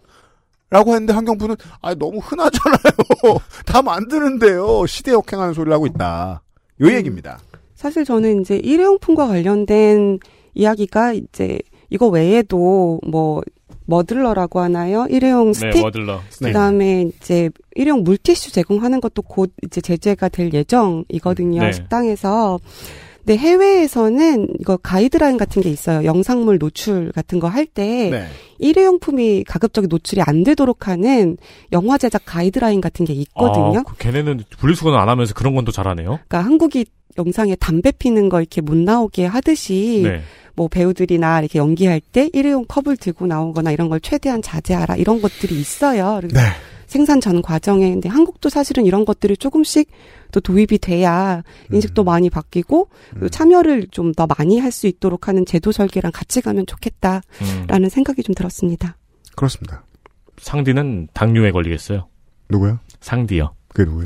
어, 원래는 항상 저기도 있을 텐데 음. 항상 담배를 물고 있는 요리사예요. 아, 그래요? 네. 근데 음. 이제 국내에서는 아, 상디. 나도 누구 생에 나, 지금 원피스 스티커가 있습니다. 네. 저희가 그 여행 가방 샀더니 주길래 그 손희상 선생한테 선물해 줬더니 자기 이제 지겹다고 안 가져갔어요. 국내에서는 사탕을 물고 있잖아요. 아, 그렇죠. 아 맞다 아, 맞다. 무슨 얘기야, 상디였지. 칼을 물고 있는 것만 생각했어. 걔는 조로. 그러니까요. 상관없는 얘기인데, 제가 좋아하는 코미디언들 중에 갓프리라고 계세요. 음. 우리나라에도 번역된 유명한 클립들이 많이 있습니다. 이분의, 이분도 이제 아프리칸인데, 흑인을 그냥 세워놔요. 음. 가만히 서 있는 흑인과, 스타벅스 라떼를 들고 서 있는 흑인의 차이. 아, 후자는 아무도 건드리지 않는다. 음. 근데 저는 그때 그거 보면서 그거 생각했어요. 플라스틱 컵에 대한 규제는 친환경으로 가는 어떤 교두보잖아요. 네. 이게 최종 정책이 아니잖아요. 그쵸. 이 교두보들 중에는 재활용지를 이용한 컵을 사용하는 걸 장려하는 것도 있어요. 음. 네, 있죠. 예, 오래 가진 못하겠지만. 네. 문득 그런 생각이 들더라고요. 현대의 커피 산업은 투명 플라스틱 컵이 양산되면서 급격하게 발전합니다. 뭐가 보이니까. 파르페도 좋은 거 만들고, 음, 음. 예. 칵테일도 좋은 거 만들고. 그전에는 유리잔이 필요했는데, 음. 플라스틱 컵이 대체해 주니까. 어, 문화는 그 점에서 반성해야 되는구나. 안 보이는 걸 디폴트로 생각하도록 바꿔야 되겠구나. 이게 이제 영화 드라마 매체 얘기해 주시니까 생각났어요. 컵을 다 안 보이는 걸로 바꾸면 어떨까라는 생각이 들더라고요. 음. 음. 정말로 개몽 문제가 그렇게 중요하다면. 제가 개몽에 대해서 관심 많은 사람이죠. 어, 한국 미디어가 개몽을 위해서 해야 될 일로 제가 지적한 게 뭐가 있죠? 재벌 2세가 주인공으로 등장하면 안 된다. 법으로 금해야 된다. 시행령이라도 바꿔야 된다. 저는 그럼 3, 3세 나온다? 길, 길에서 들고 다니는 컵이 좀 안 보이는 걸로 만들어 줬으면 어떨까 하는 생각도 들, 듭니다. 물론 뭐, 비치는 텀블러를 쓸 수도 있겠습니다만은요. 네, 환경부 얘기였고요. 하나 더 있네요. 이슈 다섯 설악 오색 케이블카 급물살 정의당 이은주 올해 7월 19일 매일경제 기사입니다. 음, 설악 오색 케이블카 40년 만에 빗보나 정권 바뀌니 급물살. 그놈의 케이블카가 뭐라고 40년 동안 환경 파괴되니까 안 된다고 하는 걸 그렇게 하겠다고 난립니다. 네, 어떻게 급물살을 타고 있는지 한번 확인해 보겠습니다. 음, 제가 타보죠 급물살. 좋습니다. 정의당 이은주 의원실에서 환경부가 양양군의 오색 케이블카 환경영향평가 과정에서 확약서를 써줬는데 네, 이게 위법 소지가 크다는 지적을 했습니다. 확약서를 환경부가 양양군에 써줬다. 여기에도 또 국회가 등장하지 않습니다. 시의회, 군의회 모두 등장하지 않아요. 네, 확약서의 내용은 네, 안전상의 이유로 필요한 풍속 측정 지점을 케이블카 설치 지점이 아닌 떨어진 수킬로미터 떨어진 중청봉 대피소에서 측정한 자료로 대체하도록 하는 내용. 아 상관없는 곳에서 측정하게 했다. 네. 또 주요 상부 정류장 위치를 사업자가 변경하도록 허가하는 내용. 그렇죠. 그 아무렇게나 측정했으니 아무데나 설치해도 되죠. 그렇죠. 네. 그리고 멸종위기 포유류 사냥 조사에서 무인 카메라 조사를 제외하는 내용이 들어 있습니다. 운에 맡긴다. 관종 사냥만 걸릴 수 있다. 정확히는 이제 카메라에 그 뭐- 찍히는 거 좋아하는. 정확히는 분변 채취, 뭐 네. 털 이런 것과 무인 카메라 설치를 다 병용하도록 했는데 음. 이제 무인 카메라를 뺄수 맞아요. 있다. 무인 카메라는 왜못 믿을까요? 그럼 뭐 예를 들어 뭐 못 믿어서가 아니고 그냥 고- 그- 좀 수, 수월하게 지으려는 거죠. 근거를 넣어야 될 거 아니에요? 못 믿는다는. 뭐한 그러면은 공무원이 본인이 10시간 동안 찍는다고 쳐요. 근데 막 사냥이 나와. 휴먼 아. 플레드리안 사냥이 나와. 아 대신 유인 카메라로 한다고. 예, 유인 카메라로 해서 찍어. 근데 그러면은 10시간 클립은 안 됨. 1분 찍었을 때 잡혀야 됨. 뭐 이렇게. 예. 사냥 사생팬. 그니까요. 틱톡만 가능. 뭐 이런 식으로. 어떻게 해야 되는 거야? 그러니까 상부 정류장이 사냥의 주 서식지래요. 지금 상부 정류장으로 예측이 돼 있는 곳이 음. 한국에 야생 사냥이 있었더라고요. 전 몰랐는데. 그러게요. 네. 설악산에 있다. 예. 근데 이제 멸종 위기 종이니까. 우리는 알 수 없죠. 우리가 안 가야 잘 사니까. 아, 그렇죠. 예. 네. 이게 모두 오색 케이블카 설치에 있어서 쟁점 사안들입니다. 근데 그게 이번 정부 들어와서 다 해결된 것 같다. 급물살. 이게 케이블카가 중간에 지주 네. 그러니까 예, 필요하죠. 있잖아요. 그 포인트들도 사냥의 어떤 흔적들이 발견된 지점들이에요. 네. 그게 KBS 보도였나 한번 길게 소개해 준 적이 있어서 제가 봐- 찾아본 적이 있습니다. 예. 근데 이은주 의원실의 지적은 이 확약서를 쓰는 과정에서 음. 환경부가 사업자로부터 아무런 자료도 제출받지 않았다고 지적을 했습니다. 아, 완벽한 믿음. 왜 제출을 받아야 하냐면 음. 그걸 제출하면서 사업자는 환경영향평가법에 따라서 환경에 미치는 영향을 평가한 자료를 제출해야 하거든요. 당연하잖아요. 즉 우리가 이걸 지으면 환경이 얼만큼 망가져라는 걸 사업자가 직접 평가해서 그걸 환경부에 제출을 해야 돼요. 그죠? 그게 합리적이죠. 왜냐면은 네 죄를 네가 알렸다라는 마인드도 괜찮습니다. 네. 가져와 봐. 그래서 그대로 지켰는지 보자. 라고 해서 그거 틀린 것만 족쳐도 그렇죠. 되거든요. 그리고 돈은 니네가 내야 돼? 그럼 다른 하나는 또 뭐가 있죠? 그럼 얘네들이 사업자가 낸 자료들 중에서 누락된 게 있으면 어떡하죠? 그럼 그걸 누락했다는 것도 유죄예요. 맞습니다. 그렇게 하면 돼요. 근데 그렇게 안 하겠다는 거예요. 아무것도 제출을 받지 않고 확약서를 써줬다는 거예요. 음. 그럼 그러니까- 실제로는 그 면대면으로 아 오랜만에 하네 이 얘기. 아 맑은 콧물을 흘리는구나. 이유는 물어서 뭐하리? 이러면서 그냥 백만냥 사업을 하겠다. 하게 두겠다. 예. 그러니까 아무런 환경영향 평가 없이 사업을 변경할 수 있게 허락을 해준 거예요. 음. 당연히 사업은 급물살. 그러네요. 그냥 아무것도 안 하고 그냥 봐주겠다는 얘기입니다. 이은주 의원이 4월 한화진 환경부 장관에게 확약서를 쓰는 게 법적 근거가 있었냐 음. 물어보니까 장관은 없다. 없다. 국민권익위 제안에 따라서 확약서를 썼다고 답변을 했습니다. 어유 국민권익위 말 들을 때도 있어요. 현 정부가. 네. 이은주 의원실이 원주지방 환경청에 물어봤어요. 음.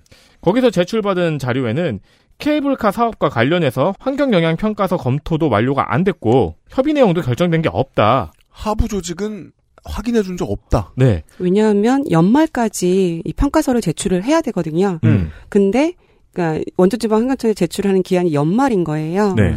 근데 마감 4개월 전에 내진 않으니까. 네, 그러니까 근데 받지도 않고 그냥 일단 미리 네, 확약서가 제출이 된 거예요. 네. 3월에 기말고사 성적 내준 거죠, 지금. 네. 그렇죠. 그렇죠. 예. 음. 첫 시간을 들어와? 에이뿔. 그리고 권익위 조정 절차에 따라서 작성된 것도 아니라고 답변을 했어요. 음. 그거 외에 또 이제 장관이 무슨 무슨 법적 규정에 따라서 작성된 겁니다라고 하는 막 그런 것도 있는데 그것도 거짓말인데 또 길어지니까 뺐습니다. 잘했습니다. 이거를 이은주 의원이 지적을 하자 하나진 장관은 말을 바꿔서 음. 확약서는 사적 계약에 해당하는 것으로 파악하고 있다고 답변을 했습니다. 그러니까 우린 잘못했다는 얘긴데요, 이건. 근데 이거를 음. 제가 여기서 또 한번 짜증나가지고 다시 한번 팩트체크를 여러 번 했는데 음. 환경부가 써준 거잖아요. 근데 사적 계약서래요. 근데 사적 계약이 어딨어요? 그럼 뭐 또 우리가 흔히 하는 추측 있잖아요. 성이 환 씨의 이름이 경부다. 우리 경부양 혹은 경부군이 경부찡이 사문서 쓴 거다. 사문서 이거 위조 아니야? 공문서 위조 아니야? 그렇죠. 둘 중 하나라. 사문서 위조거나 공문서 위조 및 행사. 그렇죠. 네. 아니 이걸 기반으로 지금 상부 끝청에 있는 정류장. 정류장을 지금 위치 변경 설계하고 2024년부터 들어간다 그러거든요. 네. 근데 아무런 법적 규정이 없이 환경부가 그냥 빨리빨리 하라고 해준 거예요. 음. 이은주 의원은 1993년 환경영향평가법이 제정된 후로 음. 확약서가 작성된 사례는 단 한 차례도 없다. 음. 누군가 법적 근거도 없이 가- 담당 과장에게 사적 계약을 체결하도록 했다면은 어, 사적 계약을 지시한 사람은 직권 남용이고 음. 위계에 의한 공무집행 방해죄도 성립할 수 있다면서 음. 이 확약서 작성 경위에 대한 감사가 필요하다고 했습니다. 그러니까 이런 저 공문서 가지고 공갈하던 사람들 저 출마하면은 저희가 읽어드리는 범죄 사실 하나 있잖아요. 무슨 뭐 불실기재 막 이런 거요? 공정증서 원본 불실기재죄. 네. 그건가? 이게 법을 알아야. 네. 뭐 행- 뭔가를 위반했어. 뭔가 뭐 위반했어요. 위조, 위조 행사. 뭐. 네, 그렇죠. 그리고 사적 계약으로 만들어진 확약서는 폐기해야 된다고 지적을 했습니다. 음. 장관은 앞으로 수정 보완이 필요한 부분이 있으면 그러니까 될 때까지 봐주겠다. 이거 아니에요? 협의하고 당사자인 원주지방환경청장으로 하여금 강원도 양양군과 재논의하도록 하겠다고 아. 답변을 했는데 그러니까 뒤통수 쳐서 미안한데 될 때까지 해. 여기서 이제 또 짐작을 해보죠. 어떤 미친 공무원이 음. 자기가 스스로 책임을 지겠다고 환경영향평가 없이 그냥 기업한테 빨리 하도록 확약서 함부로 써줍니까? 음. 어떤 미친 공무원이 지금 환경부도 동일한 논리로 야 어떤 미친 공무원이 그래 이러면서 지들이 한 거 아니에요. 그렇죠. 예. 그러면은 어디서 최대한 오색 케이블카를 빨리 하라는 압박이 와서 어떤 불쌍한 공무원이 이거를 이런 방식으로 돌파를 하려고 하다가 지금 들킨 거죠.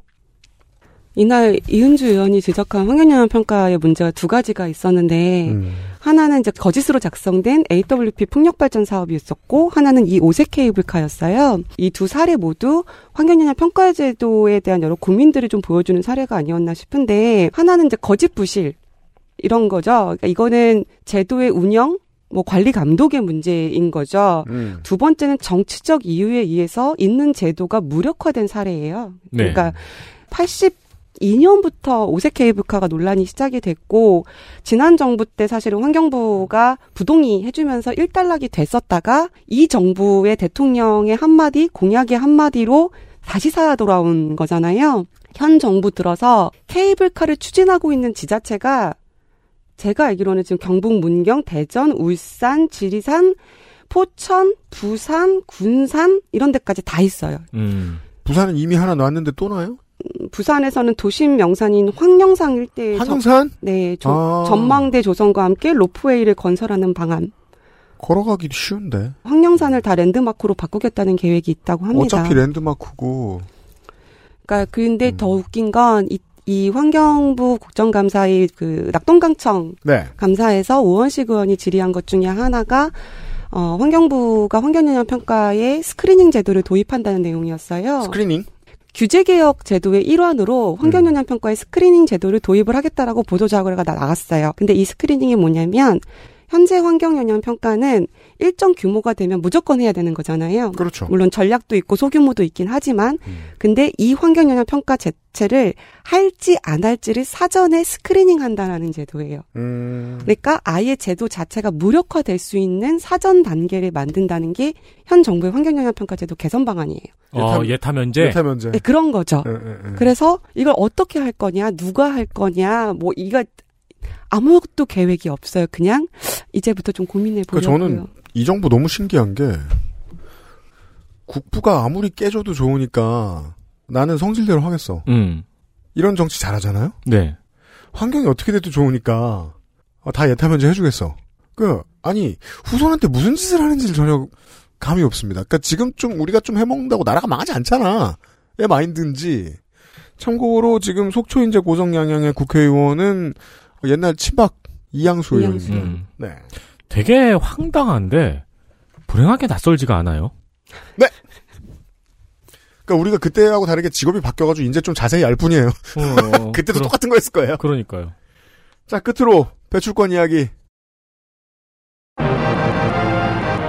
이슈 여섯 배출권 거래제 민주당 우원식 배출권 거래제 말 그대로 온실가스를 배출할 수 있는 어떤 권리를 네. 거래할 수 있는 제도입니다. 사실 한국 사람들은 이거 외국에서나 하고 있는 줄 압니다. 음, 우리한테는 되게 먼 얘기처럼 음. 느낍니다. 기업들끼리 오염물질 배출 권한을 사고 파는 제도인데 이게 사실 교토의정서에서 이제 들어온 거예요. 음. 어, 말 그대로 이제 온실가스를 감축하는 여러 가지 방안 중에 시장주의적인 접근 방법인 거죠. 네. 그렇습니다. 어, 정부가 온실가스를 배출하는 사업장을 대상으로 일단 할당량을 줍니다. 연단위 배출을 할 수 있는 권리를 할당을 하고 음. 할당 범위 내에서는 뭐 내가 뭐 다 배출 안 할 수도 있으니까 그 안에서는 이제 배출 행위를 하고 나머지는 그 평가를 해서 뭐 여분이 있- 있거나 혹은 부족하거나 하는 거에 그렇죠. 대해서는 사업장 거래를 허용하는 제도인데 요게 이번에 이노베이션이 우리 공장이 돼가지고 어, 배출을 겁내 안 했어. 음. 우리 배출권을 팔겠습니다. 음. 할수 있는 거예요. 요게 이제 한국의 저탄소 녹색성장 기본법이 들어오면서 2015년 1월 1일부터 실행이 됐습니다. 음. 이 제도가 사실상 온실가스 감축에 전혀 기여를 하고 있지 못하는 것이 우원식 의원의 지적이었습니다. 요대로라면 잘 돼야 되는데요. 네. 2015년부터 1차 2년, 2차 3년 이렇게 시행을 했어요. 음. 온실가스는 이 기간 동안 계속 증가를 했습니다. 아, 그럼 기업들이 막 배출권을 뭐 남발, 낭, flex! 낭비. 뒤에 설명드리겠습니다. 네. 2018년은 2015년 대비 10% 이상 증가를 했어요.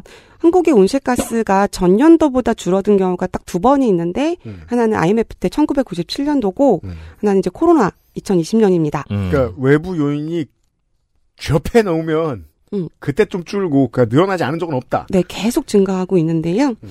그 중에 이제 정부가 할당하는 배출권 할당량도 증가하고 있습니다. 음. 정부가 배출권 거래제를 적용한 기업이 450여 개 가량이 됩니다. 잠깐만요. 배출권 할당량을 증가시키고 있다. 정부가 정부가 할당하는 양이 늘고 있다는 건 음. 원래 10톤 내놓으면 그때부터 돈 이랬는데 10톤을 내놨어요. 아 20톤 20톤. 응. 아 30톤. 이거, 이거, 이거, 이거 이번 국감 때 이런 얘기 왜 이렇게 많이 하죠 우리? 이거 약간 덕질인도 살짝 비슷하게 지적한 적 있는 이야기죠. 예 나쁜 짓을 하면 할수록 더 봐준다는 거 음. 아니에요? 그러니까 이제 이 거래제가 사실상 현 아무 의미가 없게 된 이유가 일단 배출 허용 총량을 많이 줘요. 일단 많이 주고 그리고 다 무상 할당 비율이 되게 많이 주는 거죠. 공짜도 있어요. 아니, 네. 이 국가에서 주는 거는 국제 규약이랑 상관이 없나 보네요? 왜 이렇게 후해요? 그 배출할 수 있는 권리를 많이 주니까 남아서 팔 수 있는 것도 많아줍니다. 무상으로 줍니다. 배출할 수 있는 양의 97% 이상을 무상으로 줍니다. 예? 그럼 사실상 규제가 아니에요. 네. 아, 그러니까 이게 시장주의적인 정책이니까 시장주의자 입장에 서적할 수밖에 없어요. 아니 해외 투자자랑 안 만나기로 마음 먹었습니까? 영원히 안 만나기로? 음, 한- 어떻게 이렇게 해요? 한겨레 신문의 비율을 보면 쓰레기 종량제를 하면서 봉투를 엄청 많이 나눠준 것이다라고 했습니다. 그러니까 100원 냈는데 100리터짜리 준다고 쳐봐요. 막벌이죠 그러면. 뱅수짜리 270개를 100원 냈는데 줘. 여기 이제 1차 때가 2015년부터 2017년 때는 무상 할당량이 100%였어요. 공짜. 네, 그리고 2020년까지 2차가 97%, 그리고 3차인 2025년까지는 90%가 무상입니다. 아 이거 이건 이건 돈을 받은 게 아니고 어린이 은행권을 받은 거죠. 그렇죠. 이유는 예. 산업 경쟁력.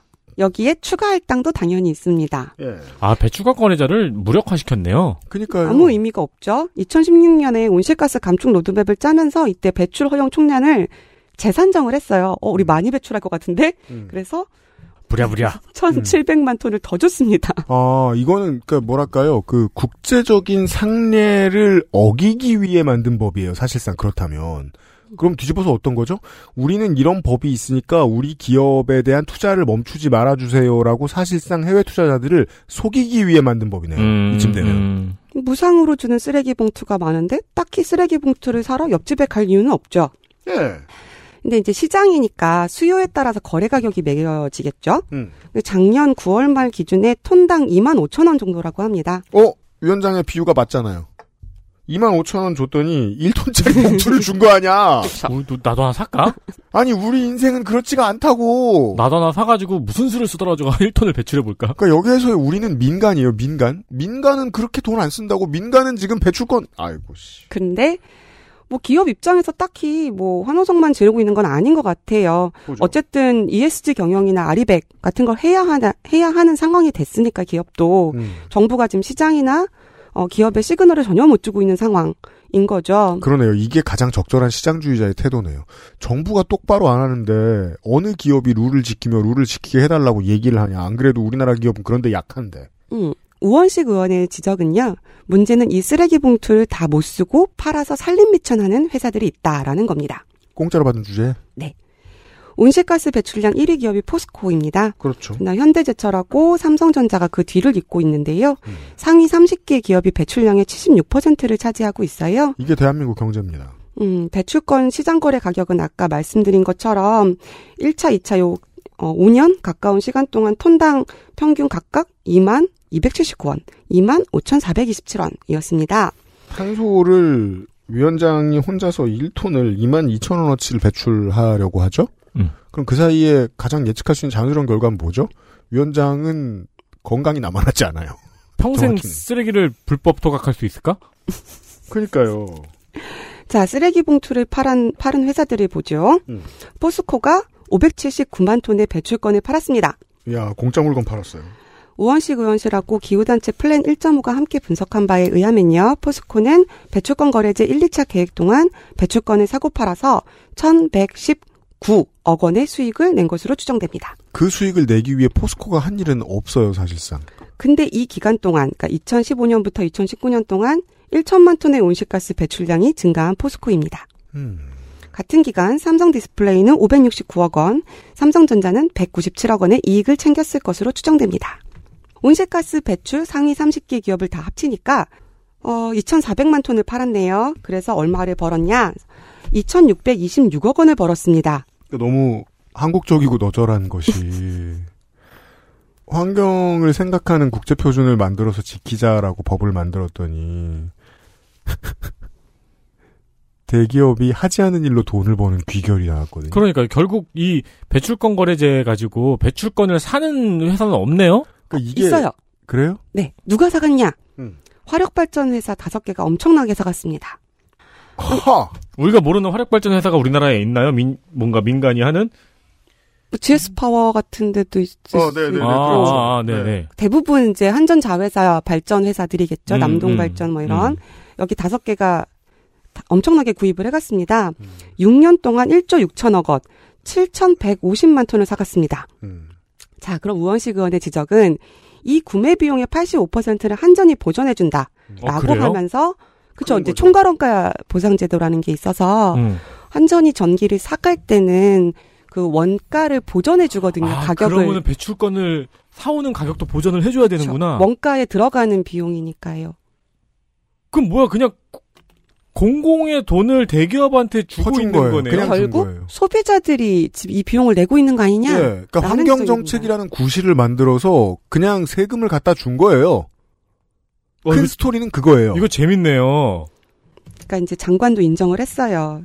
초기에 많이 할당한 것도 인정하고 제도 개선이 필요하다는 것도 인정한다. 그래서 4기 할 때부터는 고민하고 있다 라고 답을 했는데요. 4기의 시작은 2026년부터입니다. 네. 우원식 의원이 사기 너무 늦는다. 지금 당장 해야 되는 거 아니냐라고 지적했어요. 음. 우리의 이미자 의원님이 덥석 가세했습니다. 네. 환경부 힘만으로는 안 돼요. 환경부 힘만으로는 안 돼. 산업부 가서 얘기해야 돼. 산업부. 네. 얼마나 든든하겠습니까? 음. 이 사람 경북도지사 공천 받는 수가 있어요, 다음번에. 예. 사실상 너무 황당한 얘기죠. 정부가 공짜로 다 나눠주고 기업은 온실가스를 더 많이 배출하면서 그걸 팔아서 이득을 얻고 그 비용은 발전 자회사들이 다 내고 있고. 그거를 그러니까 정부가 공짜로 나눠주고 그거를 다시 정부가 돈 주고 사네요. 그렇죠. 그게 기본적으로 대한민국을 너무 많이 이야기할 수 있어요. 이 배출권 거래, 한국의 배출권 거래 제도를 이야기할 때마다. 기본적으로 민간에 파는 전기, 한전이 민간에 파는 전기는 한전에게 수익을 남깁니다. 흑자입니다. 적자는 다 어디서 보죠? 산업용 연기. 산업용입니다. 네. 여기에서 대기업은 이미 돈을 받습니다. 얼마만큼? 한전이 보는 손해만큼. 그러니까 산업용에 싸게 해준다는 건 대기업한테 깎아준다는 거잖아요. 다른 나라 어디 가서도 전기를 이렇게 싸게 못 쓴다고 봐야 되겠죠. 그리고 한국은 굉장히 안정적인 전력을 공급하고 있고요. 그 다음에 워낙 싼 산업용 전기에도 할인이 또 많이 들어갑니다. 뭐 계약. 전력 제도도 있고 네. 심야 전기 할인도 있고요. 할인 제도가 굉장히 많아. 그것도 결론만 놓고 보면 기업에게 퍼주는 거죠. 네. 기업이 이렇게 파울로 돈을 벌면 약한 체질로도 흑자를 낼 수 있어요. 그 중엔 이런 것도 있네요. 근데 전기요금 올린다고 난리를 피우고 있는 거예요. 그건 산자위 시간에 얘기를 해볼까요? 네. 뒤집어 생각해 봅시다. 신문을 보고 읽는 민간은 전기요금 올려야 된다는 말 한마디도 들을 필요 없어요. 한전에 돈 벌어다 주는 사람들이기 음, 때문에. 음. 주체기 때문에. 사실 전기요금을 조금 올리면 이득 보는 건 산업계예요. 산업용 전기를 쓰는 사람들이 오히려 이득을 보는 거죠. 계속 할인은 들어갈 거고 그렇죠. 오히려 소비자들만 체감도가 높아지죠. 그렇죠. 근데 벌벌 떨면서 산업용 전기 못 올리잖아요. 산업용 전기 올리면 돼요. 산업용 전기 올리면 돼요. 음. 근데 이런 얘기를 사실 너무 신기하진 않은 것이 우리 어, 민영화 Returns 시간에 많이 얘기하지 않았습니까? 결국 그러니까 이 철학적인 질문 제가 가끔 던지는 질문 있잖아요. 자꾸 혈세가 줄줄 샌다고 하는데 그럼 그 말을 쓰는 기자 너희들은 그 말을 하는 보수 시민 당신들은 세금이 어디에 쓰이길 원하십니까? 우리가 이런 철학적 논의를 하는 동안 실제 세금은 이런 데 가도록 만든다는 겁니다. 음. 고위 관료들은. 그냥 세금을 기업한테 막 주고 싶어 합니다. 세금을 사모펀드한테 막 주고 싶어 해요? 환경부 얘기 보셨습니다. XSFM입니다.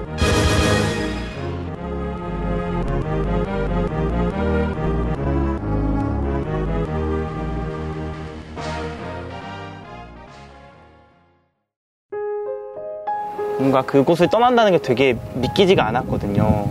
반평생보다 더 많이 자랐는데 갑자기 떠나게 된다니까 믿기지도 않았고 여러분의 독립은 몇 살이었나요? 보육원의 아이들은 만 18세가 되면 시설을 나와 홀로 살아가야 합니다. 어른이 되기는 아직 이른 나이. 곁에 아무도 없다면 그것은 자립이 아니라 고립입니다. 18. 홀로 어른이 되어야 하는 아이들을 위해 함께 해주세요. 아름다운 재단은 18 어른의 건강한 자립을 응원합니다. 아름다운 재단 18 어른 캠페인. 콕 집어 콕. 식구가 많아도 나 혼자 살아도 김치는 콕 집어 콕. 시원한 백김치, 감칠맛의 갓김치, 아삭한 총각김치. 무게도 포장도 원하는 만큼 다양해요. 그러니까 김치가 생각날 땐 콕 집어 콕. 자, 장면. 우리의 스타. Interest 임. 장면 하나. 임이자와 샤인 머스켓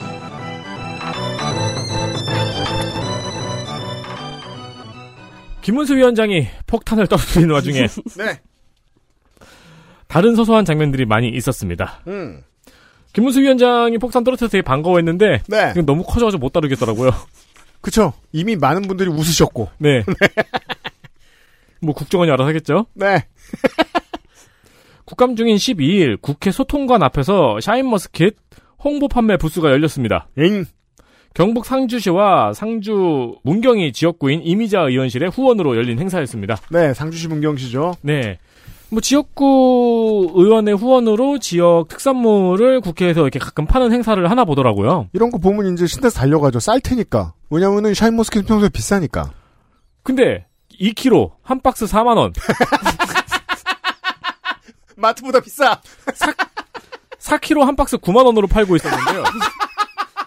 아니, 아니, 8만, 8만 원이어야지. 자, 2kg 4만 원인 판매 정책을 이해합니다. 이거 이상하지 그럼 않아요? 4kg 8만 원에 파줘야 되지 않냐, 솔직히? 그러니까 오마이뉴스가 오타를 낸 게 아니라면 무슨 가격 정책이 이래요. 아니 2kg 한 박스 4만 원이면 4kg는 7만 5천 원 정도 해야지. 아니, 이거 사실은 샤인 머스켓을 가장한 저 출판 기념회 아니에요, 임이자 의원? 그러니까 눈먼 돈 받아가는 행사? 그러니까 4kg를 산 죄로 만 원을 왜 더 내야 되냐고. 브릭스가 더 높은가? 그리고 품질 차이가 있을 수 있겠는데 너무 비싸요. 네.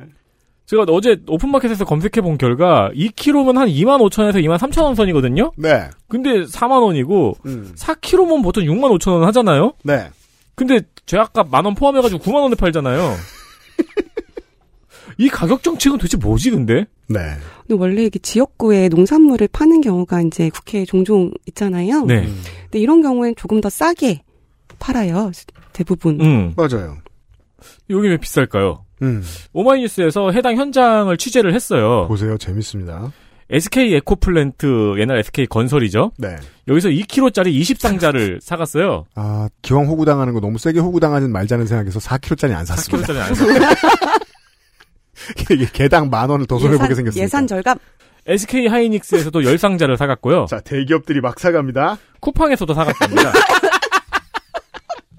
그게 이게, 이게 이 상자 수를 오마이뉴스가 어떻게 하냐면은 네. 사진을 찍어서 다 세본 거예요. 음. 근데 쿠팡은 배송으로 주문해가지고 음. 얼마 사는지 몰라요 오마이뉴스가. 아. 네.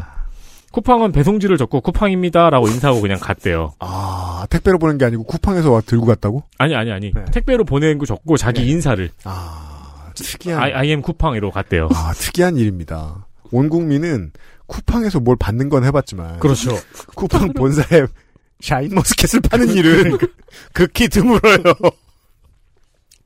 근데 로켓 배송도 아니야. 쿠팡 입장에서는 화가 나죠. 네. 우체국 택배인가? 예, SNL도 볼 수 없어. 이걸 산다고 해서. 이렇게 많이 사. 근데 이미자 의원은 환노의 여당 간사잖아요. 네. 굉장한 의원의 일치로 SK 에코플랜트는 올 상반기에 건설 현장에서 두 명이 사망한 사건 때문에 환노위 증인 신청이 검토됐었고요. 음. SK 하이닉스와 쿠팡 모두 산재 때문에 국감 이슈가 있는 기업이에요. 네. 어, 아주 열등생들이에요. 늘 불려 나올 회사들입니다. 물론 로비라고 하기엔 너무 적은 금액이에요. 이미자 의원실이 그렇게 생각했을 것 같네요. 아, 로비라고 하기엔 너무 싼데? 그러니까 다른 방법 없어? 4kg 9만 원을 받으시면 어떨까요? 열, 열 상자니까 40만 원, 20상자니까 80만 원 정도밖에 안 되는 로비 금액이라고 하기에는 조금 적은 금액이죠. 그렇습니다. 네.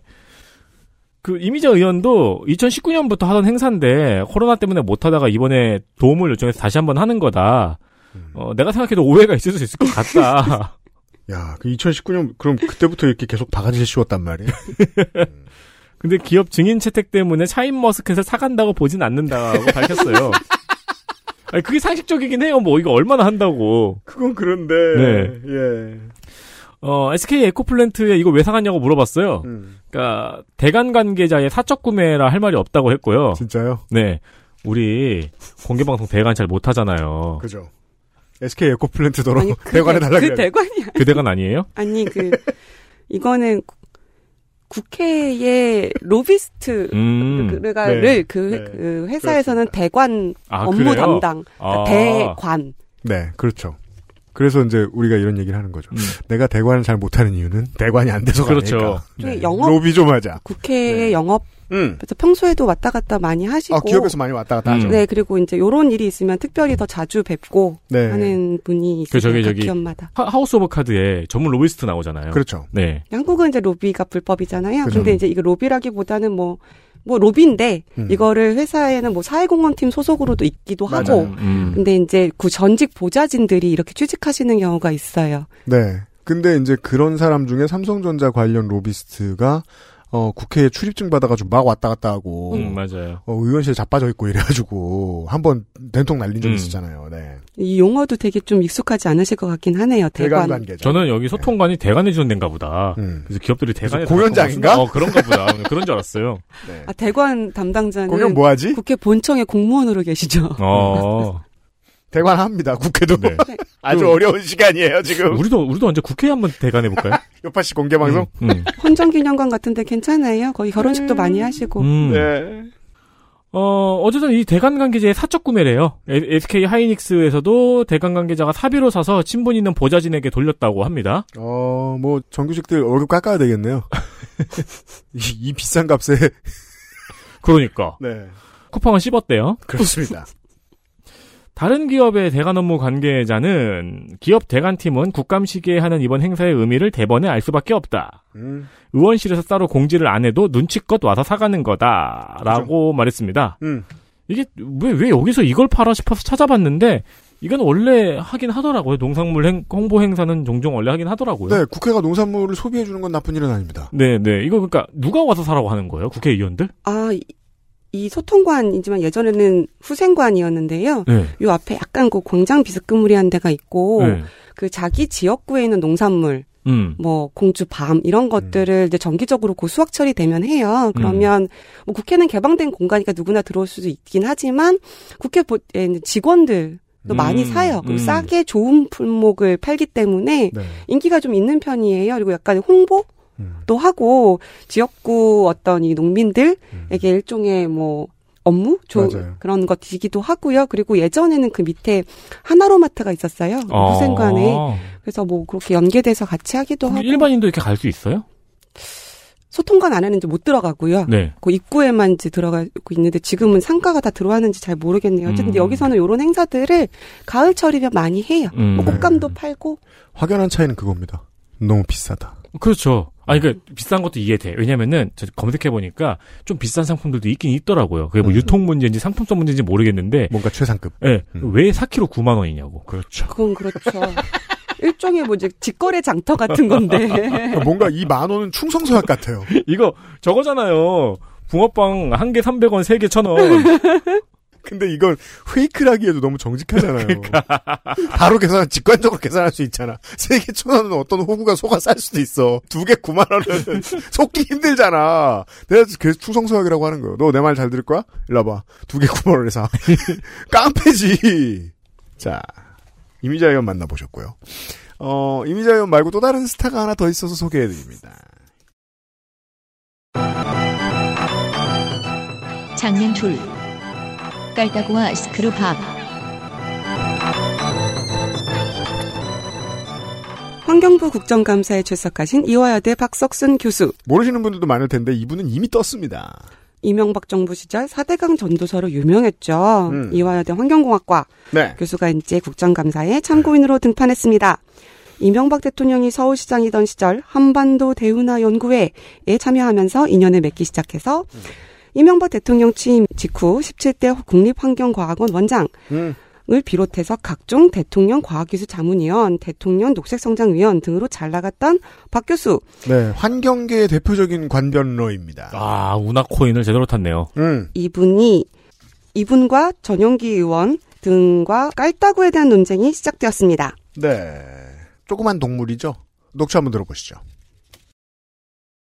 예, 예. 아, 거기서 금강보 환경적 기능과 경제적 가치를 주제로 특강하신 걸로 확인이 됐는데 예. 당시에 하셨던 주장 중에 뻘에 생긴 실지렁이, 붉은 깔따구 등은 예. 조화를 이루는 청소동물이고 그렇죠. 물고기의 먹이가 되는 위대한 자연현상이라고 말씀하셨는데 지금도 예. 그렇게 생각하시는 거예요? 예, 예. 맞습니까? 맞습니다. 그걸 우리 가르칩니다. 그게 자정이 되는 거 아니에요. 위에 있으면 가라앉고 네. 그걸 청소를 하면 물고기가 먹잖아요. 4대강 보 만들고 보에 엄청나게 물고기 많아졌어요. 그 붉은 깔따구 등이 그러면 청소하는 동물이다. 이거 유효하신 청소동물이죠. 거. 그리고 이 설명이 좀 필요합니다. 전용기 의원은 이 질의를 듣고 나서 이제 한화진 장관에게 물어봤어요. 이게 나쁨 등급의 하천의 오염 지표종 중에 붉은 깔따구가 있는데 맞느냐라고 물었고 그런 것으로 알고 있다라고 장관도 답변을 했어요. 음. 그 다음에 그 부분은 더 파악을 해보겠습니다라고 장관이 답변을 했어요. 음. 그래서 제가 국립생물자원관 홈페이지에 가서 찾아봤습니다. 네.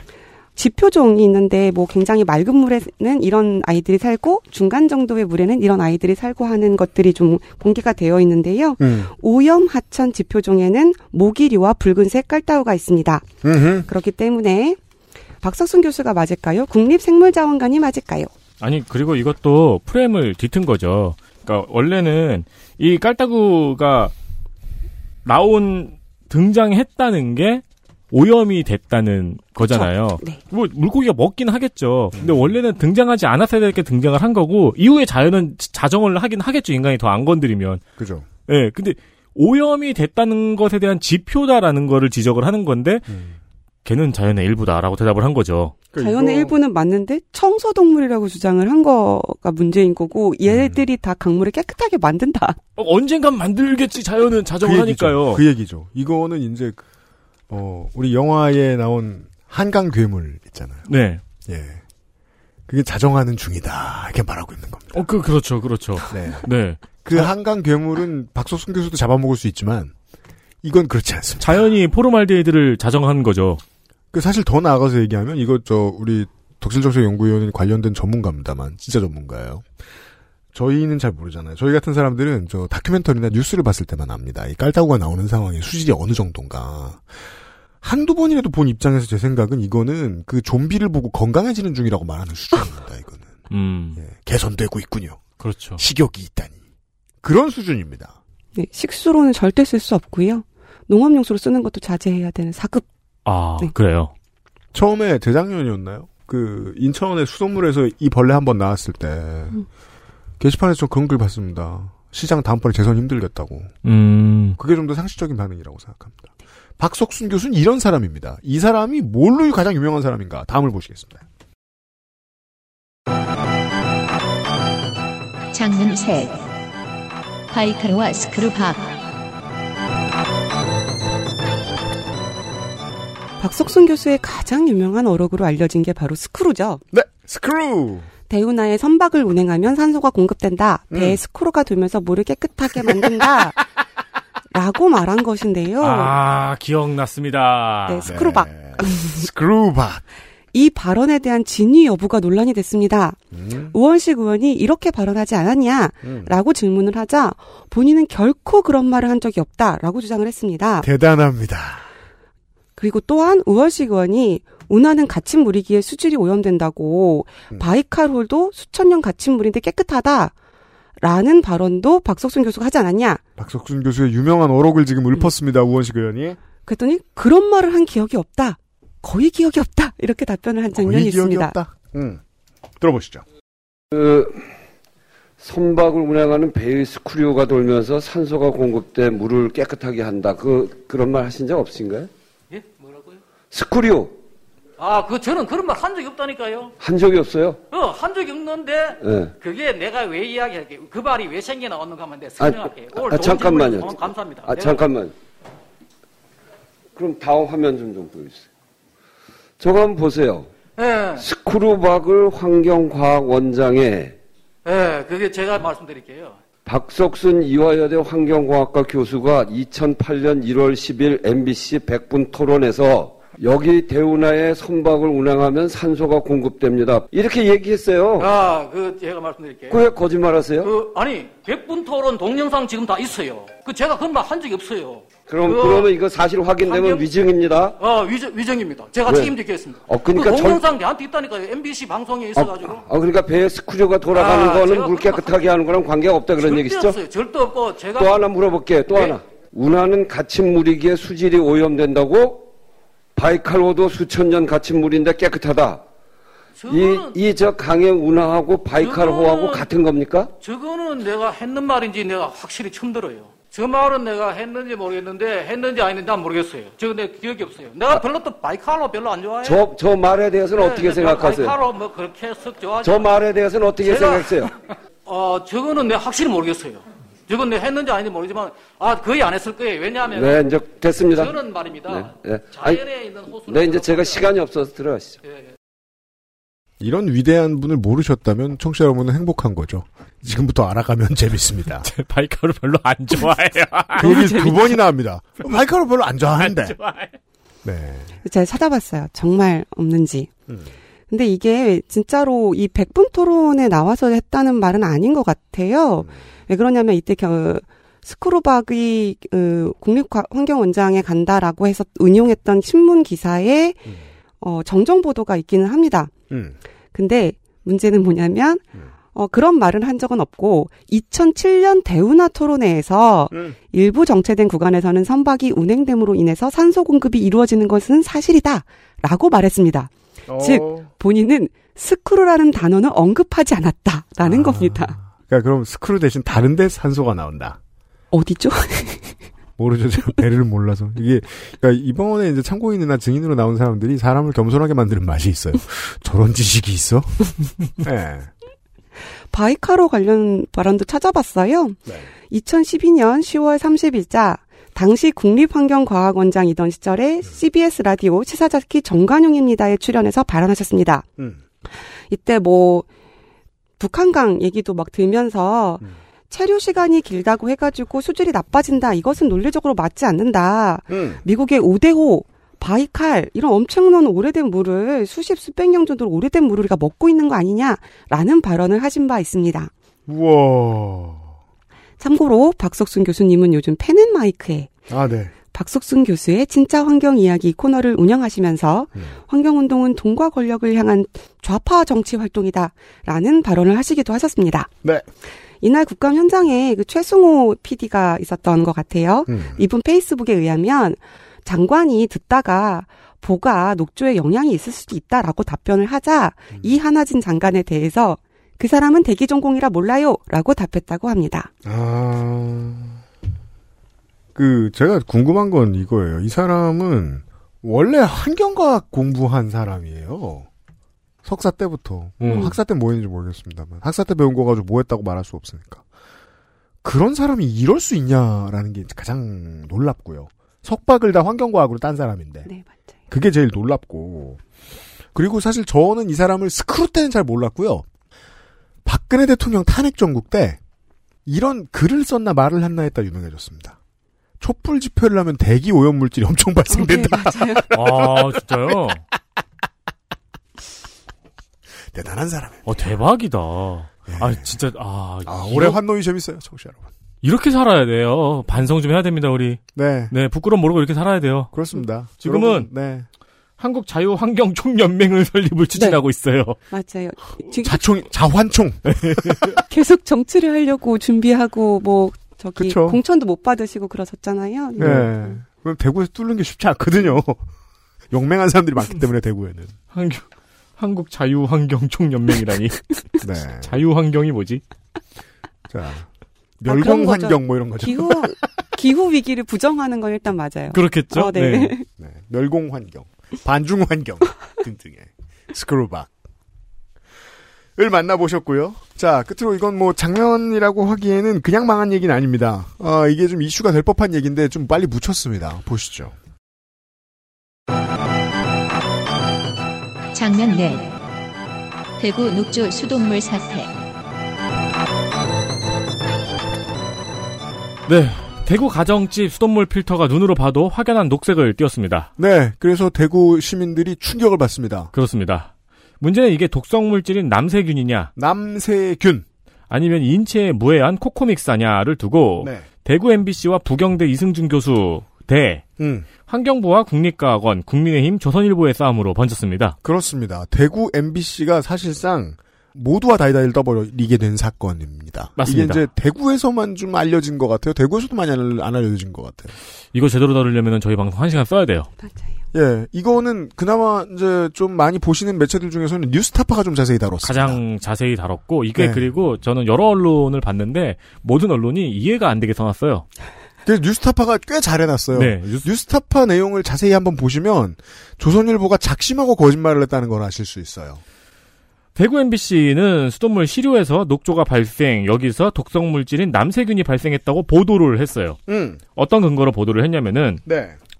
부경대 이승진 교수가 분석한 결과고 대구 상수도본부에서도 다른 가정집의 필터를 수거해서 분석을 해봤는데 음. 대구 상수도본부에서는 이게 인체에 무해한 코코믹사라고 발표를 했어요. 음, 대구 MBC는 이 발표도 보도를 했고요. 네. 부경대 이승준 교수와 대구 상수도본부의 의견이 엇갈린 거죠. 이게 인체에 유해한 남세균이냐 무해한 코코믹사냐. 그렇죠.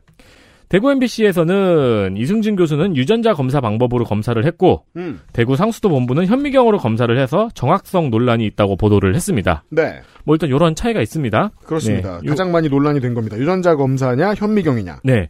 뭐 요게 중요했으면 제가 이슈에서 이야기했을 텐데 이게 음. 원래 중요한 건데 음. 장면이니까 넘어가고요. 네.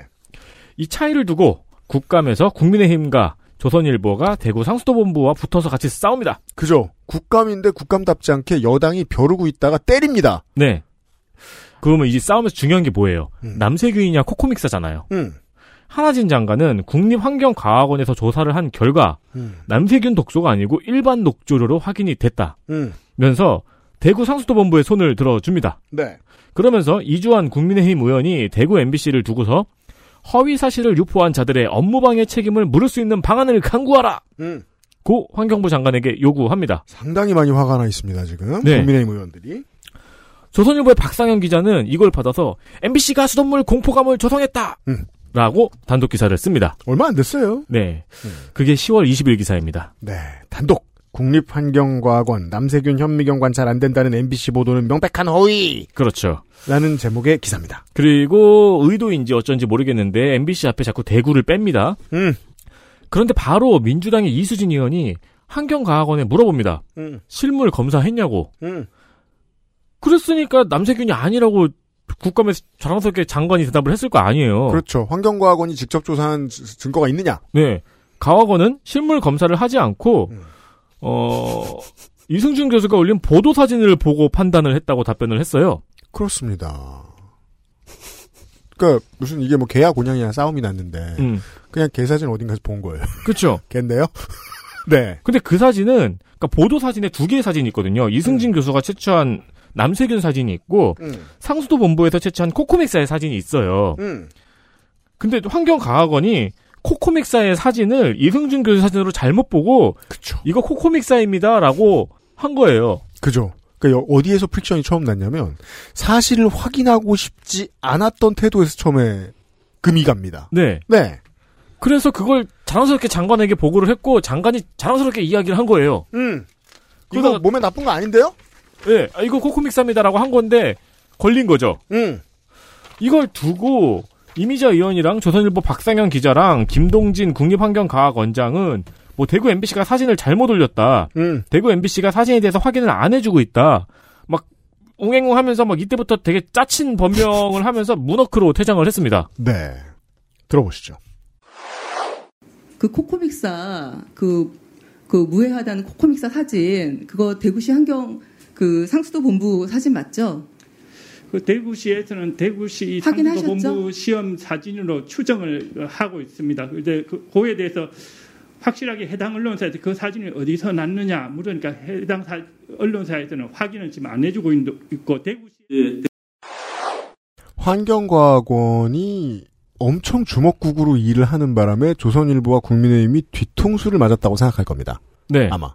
네. 그리고 이거 지금 이 답변도 되게 웃긴 게 그 사진 상수도 본부 사진 맞죠? 그러니까 아마 그렇게 추정을 하고 있다 그랬잖아요. 아무도 똑바로 일한 놈이 없어요 지금. 아니 근데 이 사진 두 개가 비슷하면 그럴지 몰라. 엄청 달라요. 두 균이 생긴 게. 네, 내가 봐도 검색해보세요, 알겠구만. 지금. 네, 남세균 코코믹사. 음. 근데 뭘 추정을 해 눈으로 보이는데. 음. 그리고 대구 MBC가 무슨 사진에 대해서 확인을 안 해줬다 그러는데 네. 대구 MBC는 연락 받은 것도 없대요. 그렇습니다. 그냥 지들끼리 자가 발전하다가 거짓말한 게 들킨 사건입니다. 맞습니다. 그런데 여기 가운데에 놓여 있는 주제는 결국 대구 시민 전체의 건강이었죠. 네. 네. 그러면서 그 와중에 조선일보는 제목에 대구도 빼고 MBC만 넣어서 음. 또 MBC가 거짓말 보도만 하고 있다는 기사를 줄줄이 내고 있습니다. 그렇습니다. 네.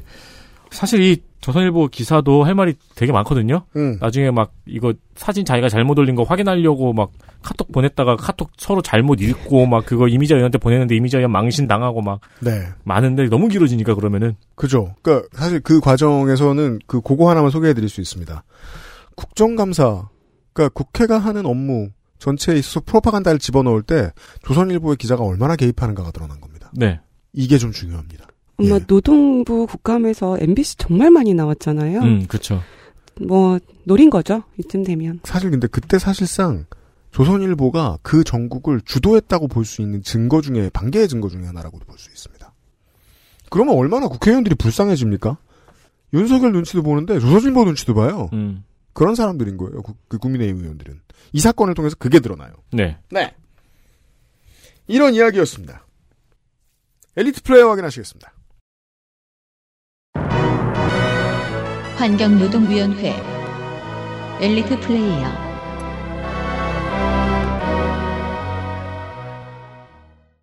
정의당 비례 이은주 의원입니다. SPC에 대해서 가장 날카롭게 그리고 사회적 합의 이행에 대해서 유일하게 질의한 의원입니다. 노란봉투법에 대한 고용부의 통계 문제점, 산재 문제에 대해서도 날카로운 질의를 했고요. 국감에서 뭘 얻어가려는 노력이 돋보였습니다. 음, 오색 케이블카 사업 환경영향 평가 문제점도 그렇고 환경부의 이제 확약서 문제 있었죠. 노동 분야에서도 본인의 장기를 좀 발휘해서 현장을 대변하고자 하는 노력이 돋보여서 저도 뽑았습니다. 네. 영무원 출신이지요. 사실상 그 이번 저 정의당 21대 국회의 좀 독특한 점이 실무 능력이 뛰어난 국회의원들이 잘 비치질 않아요. 음. 20대 국회 때는 그런 반대의 문제가 있었거든요. 의정 활동이 좀 부실한 국회의원들이 유명해졌었어요. 음, 음. 근데 지금은 잘하는데 별로 입소문을 못 하네요. 이은주 음. 의원이 좀 그렇습니다. 그렇죠. 아, 근데 그때는 음. 정의당뿐만이 아니고 약간 국회의원들 전체가 약간 핑미화 분위기여가지고 네, 국정감사도 엄청 버라이어티 했잖아요. 옷들 막 입고. 맞아요. 네. 음. 이번 국정감사는 의원실에서 뭔가 확실한 멋있는 걸 많이 보여주려고 안 하네요. 그러게요. 뭐 그런 행사가 없네. 원래 한복도 입고 태권도복 입고 막 그랬었는데. 음, 퍼포먼스가 진짜 별로 없었네요. 네, 없네요. 음. 일단 그 양반들은 다 탈락했고요. 아, 그건 그렇죠. 네. 김진태 도지사, 도지사, 네. 벵갈 고양이 데려왔었잖아요. 아, 그렇죠. 짐승들도 가끔 오기는 해요. 네. 그 유명한데 뉴트리아 아, 그렇죠. 국부를 생각해 보면 김진태 도지사가 지난번에 그냥 국회의원이 계속 되는 쪽이 그 벵갈 물론 당선이 안 되는 쪽이 더 좋았겠지만. 벵갈 고양이는 퓨마 못 데리고 와서 데리고 온 거잖아요. 네. 네. 그 뉴트리아는 또 파행 나가지고 기다리느라고 어. 뭐 보좌진들이 포도 이렇게 먹이면서 그랬었군요. 다음은요. 더불어민주당 비례 이수진 의원입니다. 주로 이번 정부에서 은근슬쩍 넘어가려는 꼼수의 뒷덜미를 잡아서 면밀하게 파헤쳤습니다. 네. 당당하게 대답하던 피감기관들이 결국은 어버버하게 만드는 솜씨가 좋습니다. 음. 5월 이수진 의원이 제가 아, 비교하지 말라고 했죠. 아니 제가 잘합니다. 그거 제가 그거 쓰- 쓰려다가 네. 아, 헷갈려가지고 저도 아 그렇습니다. 네. 5월 이수진 의원 아마 뭐 저 저기에 나오면 나중에 저 지역구에 나오면 대전으로 나올 거고요. 음. 간호사 출신이 정말 귀합니다. 네. 다음은요. 더불어민주당 서울 구로을 윤건영 어, 일회용품 문제도 굉장히 집요하게 질문을 많이 했었고 노란봉투법과 작업중지권 관련해서 환경과 노동 모두에서 주요한 의제를 깊이 있게 핵심 있게 의제를 파고드는 역량에 높은 점수를 주어서 뽑았습니다. 국정상황실장쯤 찍고 오면 의정 열심히 안 하는데 이 사람은 초선인데 발탁돼가지고 그게 더 특이했던 사람이죠. 다음은요. 더불어민주당 서울 강서을 진성준 의원입니다. 음. 노동 환경 분야를 종횡무진하면서 활약을 했습니다. 중대재해법 시행령 문제, 음. 노란봉투법 무력화, 대우조선 손배소, 페트 재생산업, 온실가스 배출 등 다양한 의제를 다뤘습니다. 그렇습니다. 이 사람은 기회비용이 누구죠? 김성태죠. 아, 그렇구나. 네. 끝으로. 국민의힘 경북 안동 예천 김형동 국힘 쿼터이기도 하지만요. 그리고 음. 안동 지역의 지역구 의제이기도 했었지만 환경부 국정감사에서 어, 영풍 석포 재련소 문제를 비롯해서 좀 쏠쏠한 질의를 예리하게 많이 뽑았기 때문에 네. 어, 저도 뽑았습니다. 지역 정당으로서의 국민의힘의 입장을 한번 생각을 해보자고요. 스크루박 같은 사람들이 있어요. 정치하고자 하잖아요. 공천 받고자 하잖아요. 그런 사람들만 경남북에서 죄다 공천 받죠? 그러면 낙동강 주변 공장들에서 이런 문제 생길 때 누가 주민들을 보호해 줍니까? 그런 점에서 역할을 하는 지역구의 의원들이 덜어 있습니다. 김영동 의원도 그중 한 명입니다. 환경노동이 시간이 아마 어, 우리가 올해 방송 중에 제일 길었을 겁니다. 네. 어, 중요한 의제가 너무 많았죠. 농해수위만 빼고요. 그럼 뭐 다음 주가 생각합시다. 농해수위는 저 그리고 또 그 회식 날이라. 음. 농해수위는 제가 이제 가끔씩 이렇게 걸리잖아요. 네. 이 얘기가 왜 농해수위에서 나오지 않은 일들이 되게 많더라고요. 그러게 말입니다. 네. 네. 어, 일단 저희들은 금요일 이 시간에 덕질 간사와 함께 돌아오도록 하겠습니다. 세 사람 물러갑니다. 절반이나 국정감사 기록실을 함께 해주셔서 감사합니다. 안녕히 계세요. 감사합니다. 안녕히 계세요. XSFM입니다. I D W K